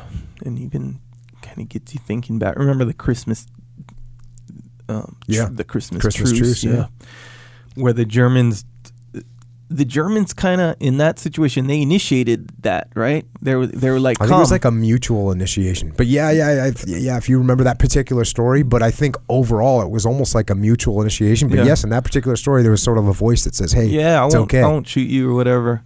And yeah, man, it's just crazy how that can kind of emerge from these situations where guys are just straight up getting blown to pieces on purpose, by the way. Not, you know, not like some tragic accident. Like that's the intent. That's the intention. And then they want to just stop and sing together, play soccer. And then the next day, by the way, they're going back to killing each other en masse. Yeah. Dang. Yeah, that's the thing about, a book like this is so revealing of human nature because business people have to do the same thing. Yeah. You know, if you're a business person and your business is losing money, mm-hmm. well, guess what you might have to do? Cut staff. You know, if you got to, and let's say we're working with a small business, or you've got a small business, you got 20 people. You know all those 20 people. Yeah. It's not like a nameless person that you're firing. Right. When you let go 4 or 5 people because you need to save money next quarter, or you're going to lose your building. Yeah. Guess what? You're going to know those people.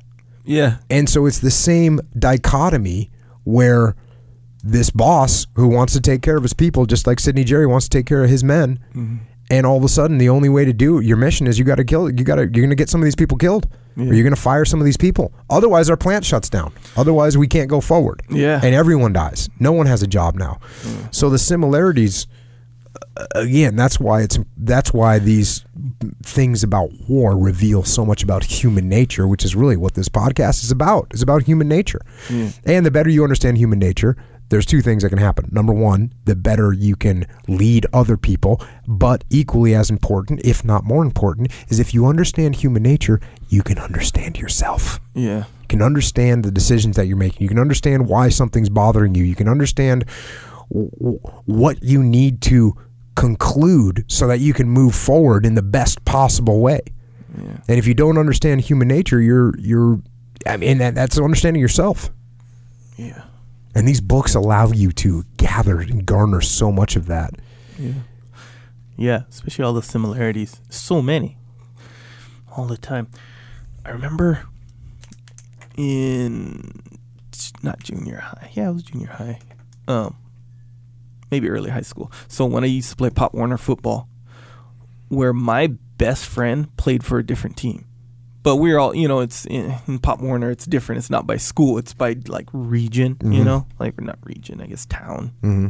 Live on Kauai. There's no regions on Kauai, I don't think. Anyway, so my best friend at the time, his name was Byron. He, who became a pilot, by the way.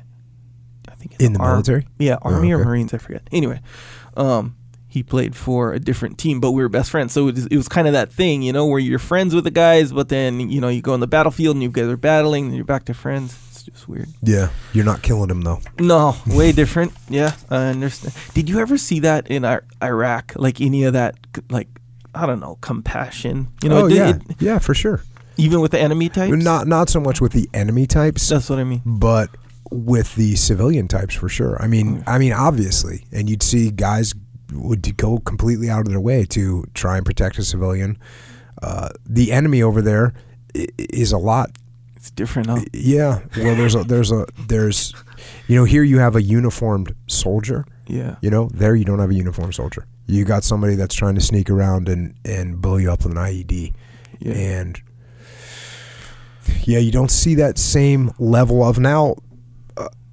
Once you get a guy captured, that's it, Okay, we got him captured, zip him up, put him in the back of the Humvee. That's it. Yeah. So you definitely, what he talks about is this mutual respect of like, look, we're sitting in a slit trench getting mortared. Mm-hmm. And when I meet you, you're on the other side, but I know that you've been sitting in a slit trench getting mortared all day. Right. That's why we have mutual respect for each other. Yeah. In Iraq, it's asymmetrical warfare. So they're not suffering the same type of situation. Yeah. And they also, one thing that really throws that stuff out the window is the way that the insurgents treated the civilian populace. Yeah. You know, so we're witnessing non-judicial murders, like when executions, right. We're seeing that. We're seeing civilians getting tortured. We're seeing, you know, people being beheaded. And so when you see that, you're there trying to help these people, and you start to think, look, if you're another infantryman in an opposing army, I can empathize with you. Right. I can understand what you're going through. Yeah. But even if you're another army, but I see you raping, torturing, murdering, burning people alive, yeah. I don't empathize with you anymore. Yeah. It doesn't work that way. Yeah. So not really. Yeah, makes sense. Now you would get occasionally, you'd get, like, you could tell that someone would be mixed up in something that they shouldn't have been mixed up in. Yeah. Maybe a young kid, yeah, you know, yeah. Maybe a 17, 18-year-old. Because some of those kids, some of the insurgents were not vehemently, you know, pro-Al-Qaeda. Yeah. Some of them were just, hey, look, I'm going to get paid yeah. $50 to put yeah. an IED in the road. That's my gig, yeah. Yeah, and if you paid me $50 to go and plant, you know, crop over there, I'd just as soon do that. Yeah. So you'd see some of that. There'd be, okay, look, this kid's just, you know, he's just caught up in something he doesn't understand. Yeah. And then again, I mean, the dichotomy is, if you're putting an IED in the road to kill Americans, bro, I don't care about you, and yeah. I want to kill you. Yeah. That's all there is to that. And yeah. But it's definitely a different scenario when the people that you're fighting are the ones that are committing these kinds of atrocities. Because even as these guys, you know, you see how he differentiate between like the Waffen SS and like a normal infantry yeah. group. Mm-hmm. He differentiates those two. Yeah. That'd be like if, let's say, the war in Iraq was against, let's say, Al-Qaeda had taken over Iraq, and you were fighting either the hardened Al-Qaeda guys or some normal, you know, infantrymen from right. the Iraqi army. Yeah, like army. Yeah, those guys, you'd have been like, hey, look, this dude surrendered. Okay. Yeah. The Al-Qaeda guys, first of all, they're probably not going to surrender. Yeah. And if they do, they're going to not get the same treatment that a guy that's a victim of circumstance. Yeah. Right? A lot of the Germans, they're a victim of circumstance. Hey, this guy came into power. I was a soldier. I'm yeah. still a soldier. Yeah. You know? And man, it's heavy.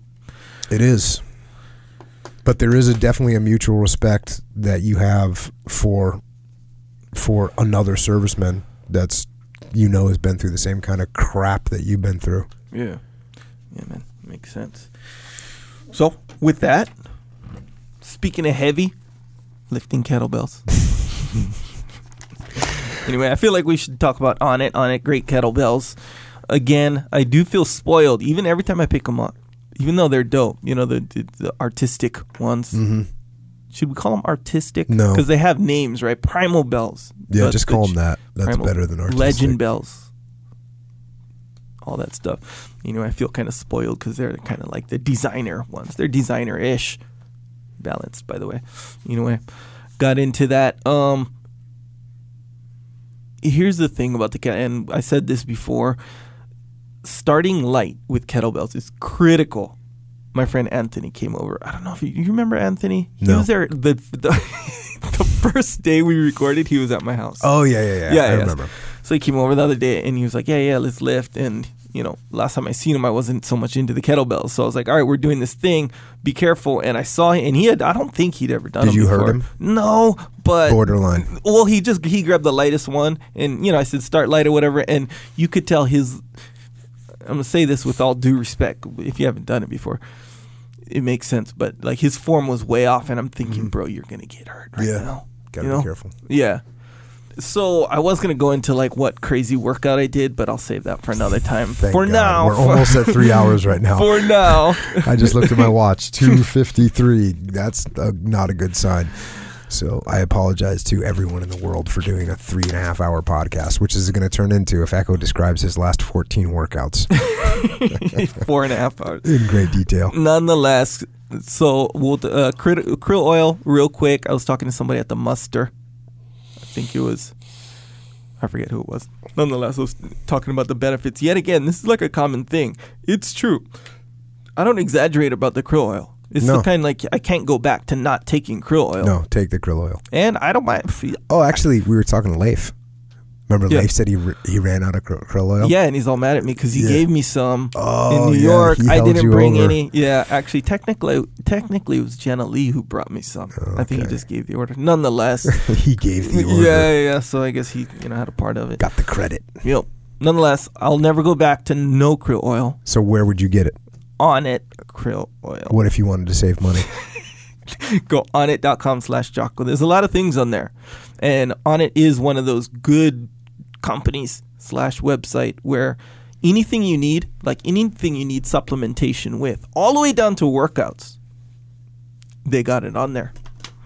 Try your best not to get too addicted to the website because it's very vast, very robust. You're the only person that has that issue. I don't think so. I will guarantee people will spend time like watching the videos and stuff, browsing the products.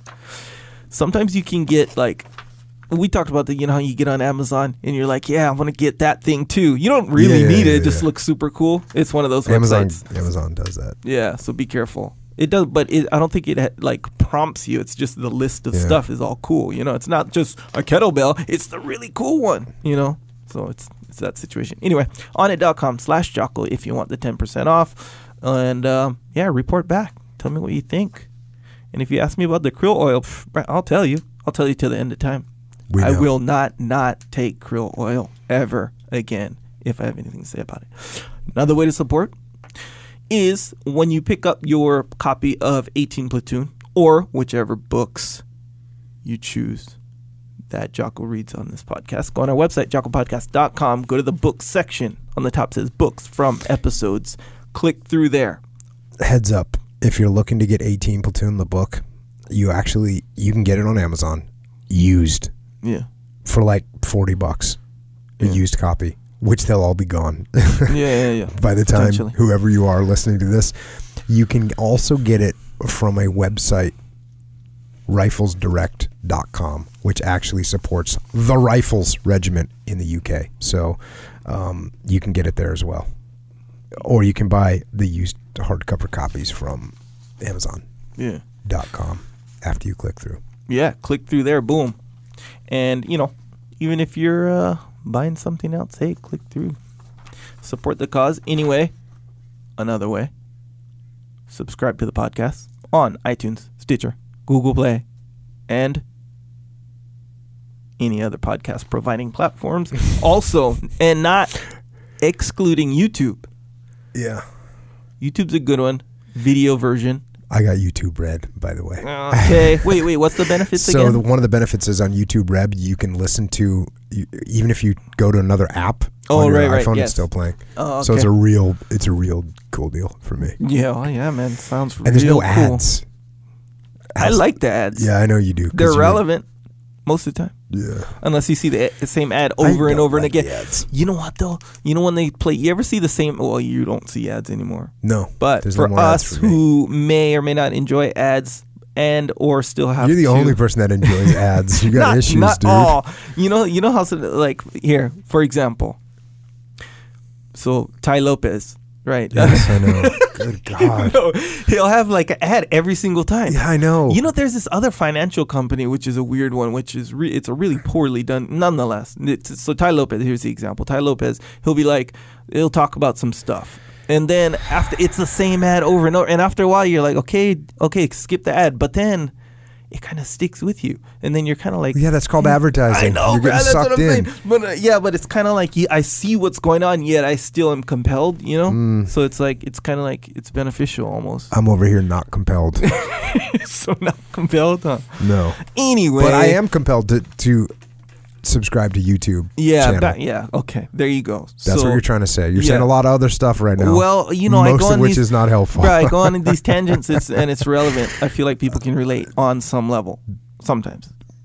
Maybe. Occasionally. Maybe. Weird people. Nonetheless, YouTube, that's a good one. Video version. What's Jocko Podcast is the channel. Yeah. To Jocko subscribe Podcast. To. Yeah. Sure. It'd be cool if you put videos on there more often. I do. I put 2-3 a week, I think. Oh, yeah. 2-3 a week now. Kind of. Okay, good. I'm looking forward to that new whatever epic number. I put one on the other, Monday. Yeah, okay. That's one. It's whatever it is right now. Yeah, man. Thursday, Friday. Don't worry, no worries. I got you. Go ahead and subscribe to that if you haven't already. And you can get the video version and excerpts, which are shareable. Shareable meaning they're just shorter. And they're shorter. So, you know, whoever opens it, they're more of a chance they're going to listen to it when it's 2-3 minutes long rather than 2.5, 3.5, in this case, hours long. That's just how. Get fired from doing podcasts because they're too long. Is that possible? Maybe. I guess how they what say else? Well, anything is possible, right? That's the thing. What else? Jocko has a store. It's called Jocko's Store. Website, joccostore.com. See? Catchy, right? Easy to remember. If it's a store and it's Jocko's, it's Jocko's Store. If it's a podcast and it's Jocko's, it's Jocko Podcast. If it's, you know, if it's keychains. I was meeting some people. Jocko keychains. I was meeting some people, talking to some people at a group the other day. Sure. Who were not familiar with me or with anything. You gotta respect that. And they said, oh, well, do you, you know, one of them said, oh, he's got a podcast. And then the other one said, oh, what's the name of the podcast? And I said, oh, the podcast is called Jocko Podcast. And she said, this one girl said, did you pay your marketing team a lot for that name? And I said, yes, in fact, I did. Yep. Exactly right. Real original like that. Yep, so original. But hey, man, yeah. You know, could be worse. So back to the store. Jocko Store, that is. There's some T-shirts on there if you want to represent. You know, the T-shirts carry a message. The message has layers. Actually, I guess technically the shirts have layers because the message is one of the layers of the shirt. You know what I'm saying? Anyway, go on there, joccostore.com. If you like something, get something. That's a good way to support. Are there shirts coming out this week? That's my question to you. Yeah, that's the intention. Okay, because I'm getting angry. Yes, I understand. But don't make me get in your business. Hey, normal face. Don't, normal face. My face is way normal, but don't make me come and get in your business and do your job for you. Because if you've ever heard me talk on this podcast, I talk about when people don't do their job. That's awesome because then I can take their job from them. Right. You got to step down. Just think about where I'm. More my mindset is, and you may want to step it up over on your end. Oh, dang, you're about to jump into this. Oh, all right. Yeah. No, respect. I dig it, and we're going to try to get those shirts up for you. No, let's do. You know why you're saying this right now? Because you can't wait for the shirt that you designed to come out. Because you want the recognition. Well, because also I think you might be sabotaging. And sabotaging my efforts. I made the better shirt. Uh-huh. And you don't want to print it because you're self-conscious. Uh-huh. And that's not going to stand. Well, I will give you the respect because there is, in fact, layers to this shirt as well. So, all right, how about this? More layers. Oh, yeah. Yeah, you could be right. I think you might have more layers than the standard. I guess we'll see. We're going to find out about that one. Anyway, joccostore.com. Some women's stuff on there as well. Some patches, some rash guards, some cool rash guards. Yep. Indeed. Some hoodies, other stuff. Anyway, go on there. Check it out. If you want something, get something. Good way to support. Also, psychological warfare. If you're having trouble, if you're like me and sometimes used to or currently having trouble with not feeling like working out, not feeling like it, so you're considering skipping the workout, waiting for tomorrow, making your workout day into a rest day. If you're having that problem, this is what you do. You go to Psychological Warfare, search on iTunes, Google Play, or Amazon, all these things, anywhere where you can get MP3s. You search Psychological Warfare, Jocko Willink, and it's an album with tracks. And these tracks will help you through anything that you're feeling that weakness, like I just mentioned, whether it be waking up early or skipping the workout or cheating on the diet. And I say cheating on the diet because you made a promise to yourself you're not going to eat those donuts. You made a promise. And then now, like, all of a sudden, I'm going to eat the donuts? No, that's not the promise you made. Just think, I can never eat a donut again. No, for sure. Exactly right. You can't. Because everyone in the world will, like, someone will be there with a camera. Yeah. And they'll get me with a big jelly donut in my face. And consider this, like, what if you knew 100% no one's, you know, watching or whatever, and then you're eating the donut? Can you imagine the guilt you're feeling? Yeah, I'm feeling too much guilt. Yeah, you can't do it. You're done. Donut's done. Too much guilt. You know, but in the event of other people, not you, Jocko, other people feeling that weakness, There's a track for that. Remember back when iPhone kind of came out and there's that thing, there's an app for that. Remember? They used to always say that. Oh, there's an app for that? There's an app for that. That was like an expression. Okay. See? Look, with this, there's a track for that. See what I'm saying? Just made that up right now. Anyway, psychological warfare. Check it if you need if you need that spot, because really that's what it is. It's a spot in life. When you're trying to lift heavy things, it's good to have a spot. If you're lifting light stuff or not lifting at all, you don't need a spot. No. So don't even worry about that. If you're not doing nothing, don't even get this. You don't even need it. If you're not doing anything in life, don't get it. See what I'm saying? Yeah. Makes sense, right? If you're doing something, get it. Check. Exactly right. All right, like I said, 18 Platoon, you can get that at riflesdirect.com from the UK. It supports that regiment, which I'm all about. Also, you know, speaking of rash guards and stuff, check out originmaine.com. My boy up there, Pete Roberts, he's kind of a psycho, actually. Sure. Kind of a madman. He's all about manufacturing in America, which I'm all about too. And I'm going to go into this at some point, but like he wanted to make geese here and he couldn't get the fabric, so he went out and bought old abandoned looms from abandoned factories and hired like old timers that knew how to work these things and refurbish them and rebuilt them, and has made these looms, brought them back to life so that he can make geese and rash guards here in America, in Maine. And like I said, that's kind of crazy, borderline psychopathic, which I kind of like. And yes, that's kind of why we're kind of working on joining forces in some way. Pete, Origin, Warpath, it's going down. We're going to make something happen. I'll keep everyone informed as we finalize the plan. That rash guard that you mentioned? Yeah. And posted the video of that was a lot nicer, nicer and legit than I anticipated. When you see it, it's... underplayed it. You were like, yeah. Well, you didn't underplay it. I made it sound like just kind of cheesy. Yeah, like it was... But you didn't realize it was actually savage. Yeah. But the thing is, that rash guard... it already sold out, you know. So now he's printing a bunch more, but he's got to weave the material. Yeah. Right? Or he gets one of his producers here in America weaves the material. So, anyways, check out that originmaine.com. Growing company. We're getting in league with them, big time. Also, Jocko White Tea on Amazon. Here's an actual, again, this is a certified, verified report. I have a cat that used to catch 1 or 2 mice per month. I forgot to pick up a tea bag after I brewed it, and the cat ate the tea bag. Now my cat is bringing home raccoons, full-grown rabbits, and even the neighbor's dog. So be careful. Don't let your cat get it unless your neighbor's dog's being annoying. No, that's Jocko White tea. You can have it. And it's not, doesn't taste, the thing is, doesn't taste like normal tea. It tastes like victory. All right. Way of the Warrior Kid. Boom.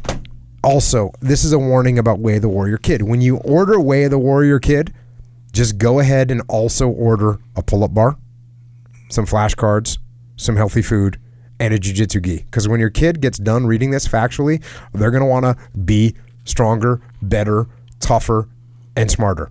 So supply them the way they need to be supplied. Quit playing around. Get some. Also, the Discipline Equals Freedom Field Manual. There's no book like this. Doesn't exist. It is not a normal book.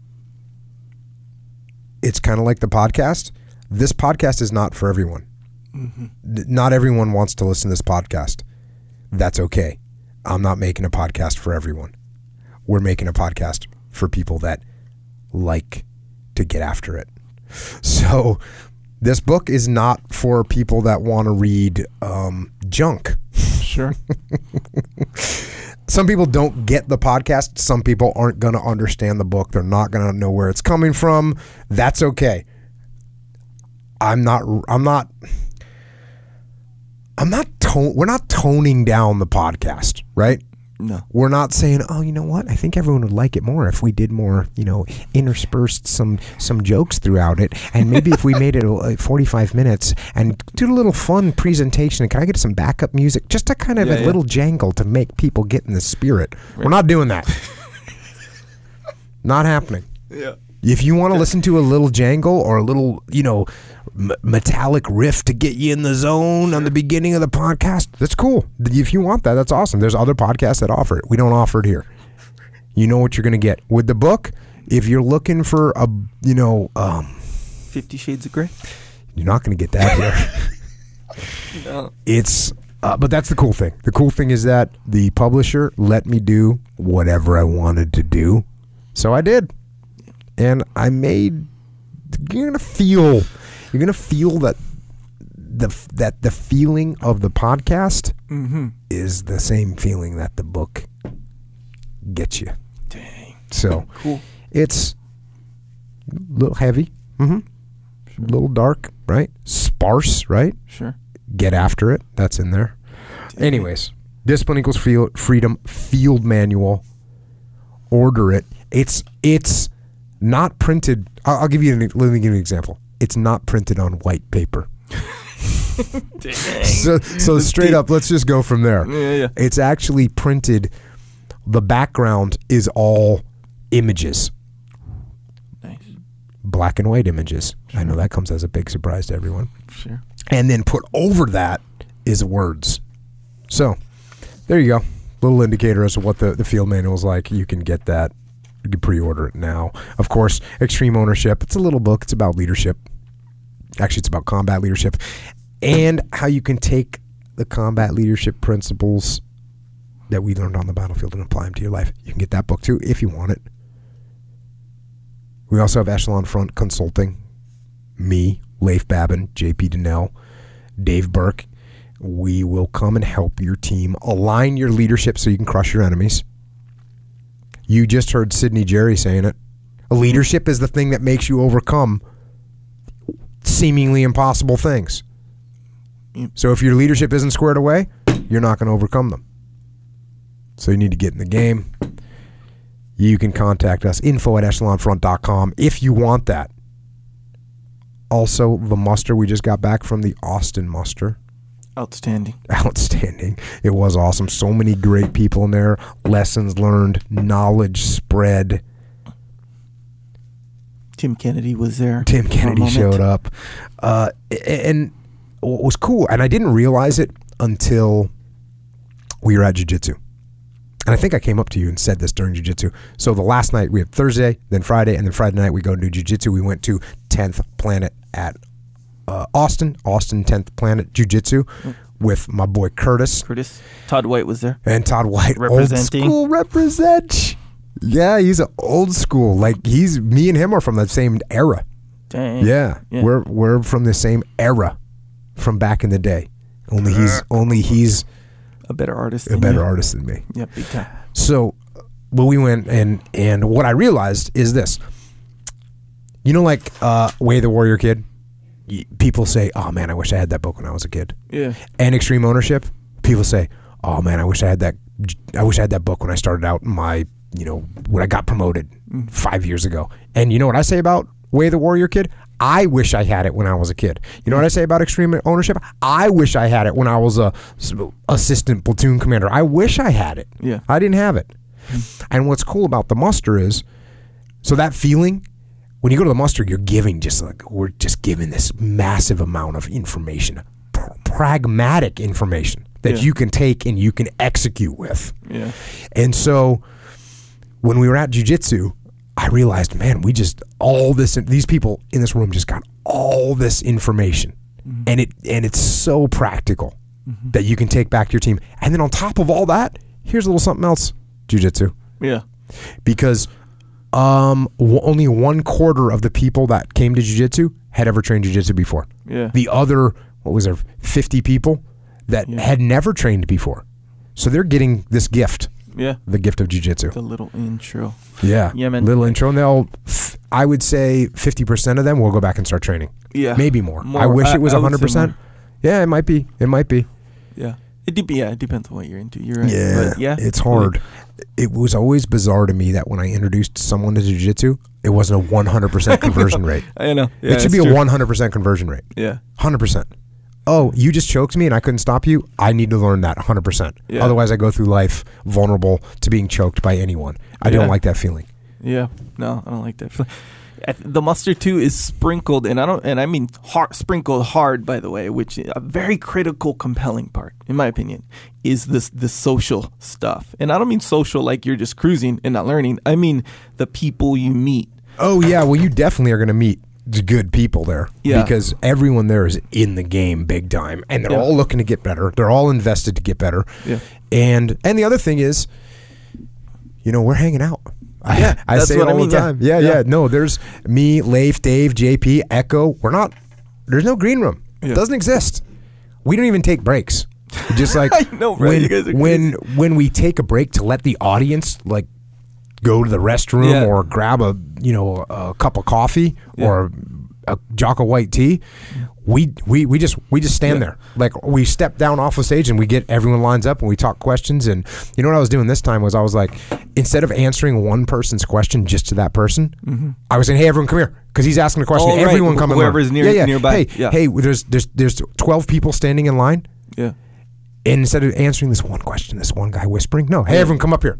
Come on up. Yeah. And you can all hear this. Because who knows? Maybe those some of those questions, maybe it's something you're going to experience in the future. I don't know. Yeah. But you might as well listen, and maybe you have a better solution than I have. Yeah, so it's like a little brainstorm. Round table. Yeah, brainstorm. Yeah. Round table. Yeah, it's cool. That's true.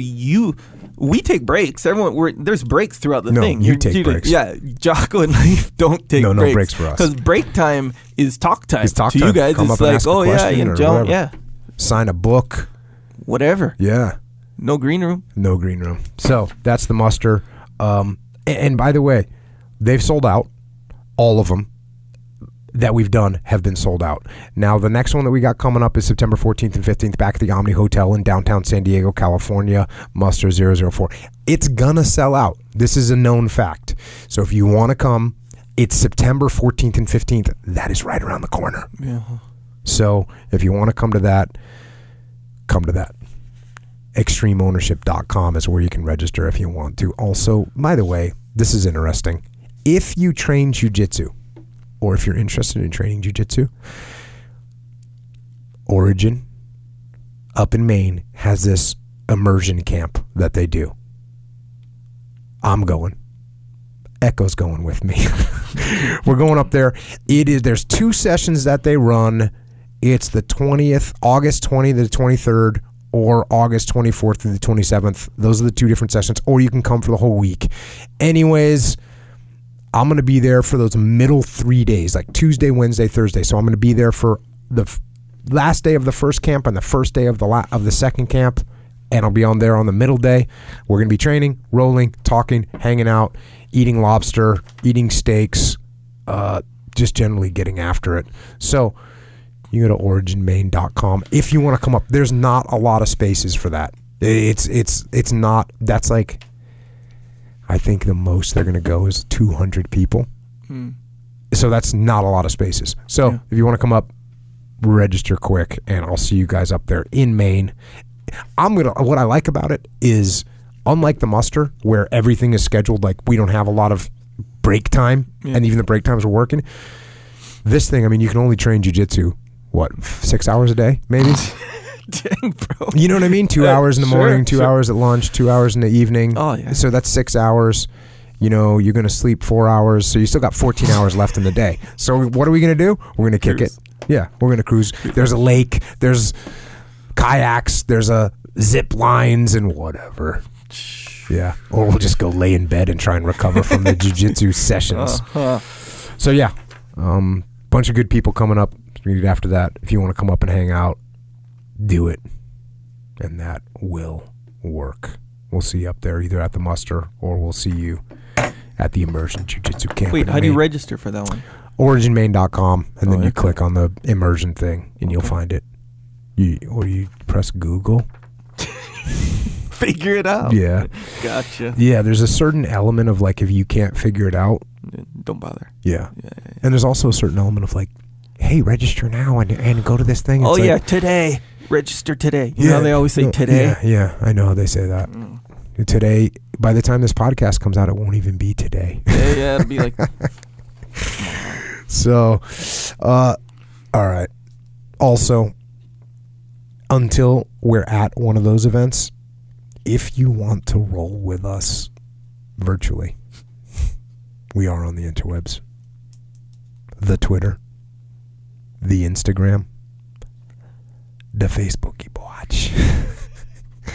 Echo is at Echo Charles, and I am at Jocko Willink. And finally, thank you to everyone for listening to this podcast and for supporting this podcast, which, by the way, is made possible by our military, who protects our great nation from evil. This podcast is made possible by police, law enforcement, firefighters, EMTs, first responders that keep us safe and orderly here at home. And it's made possible by each and every one of you out there working in the economy, making and creating and building. So don't stop doing that. And don't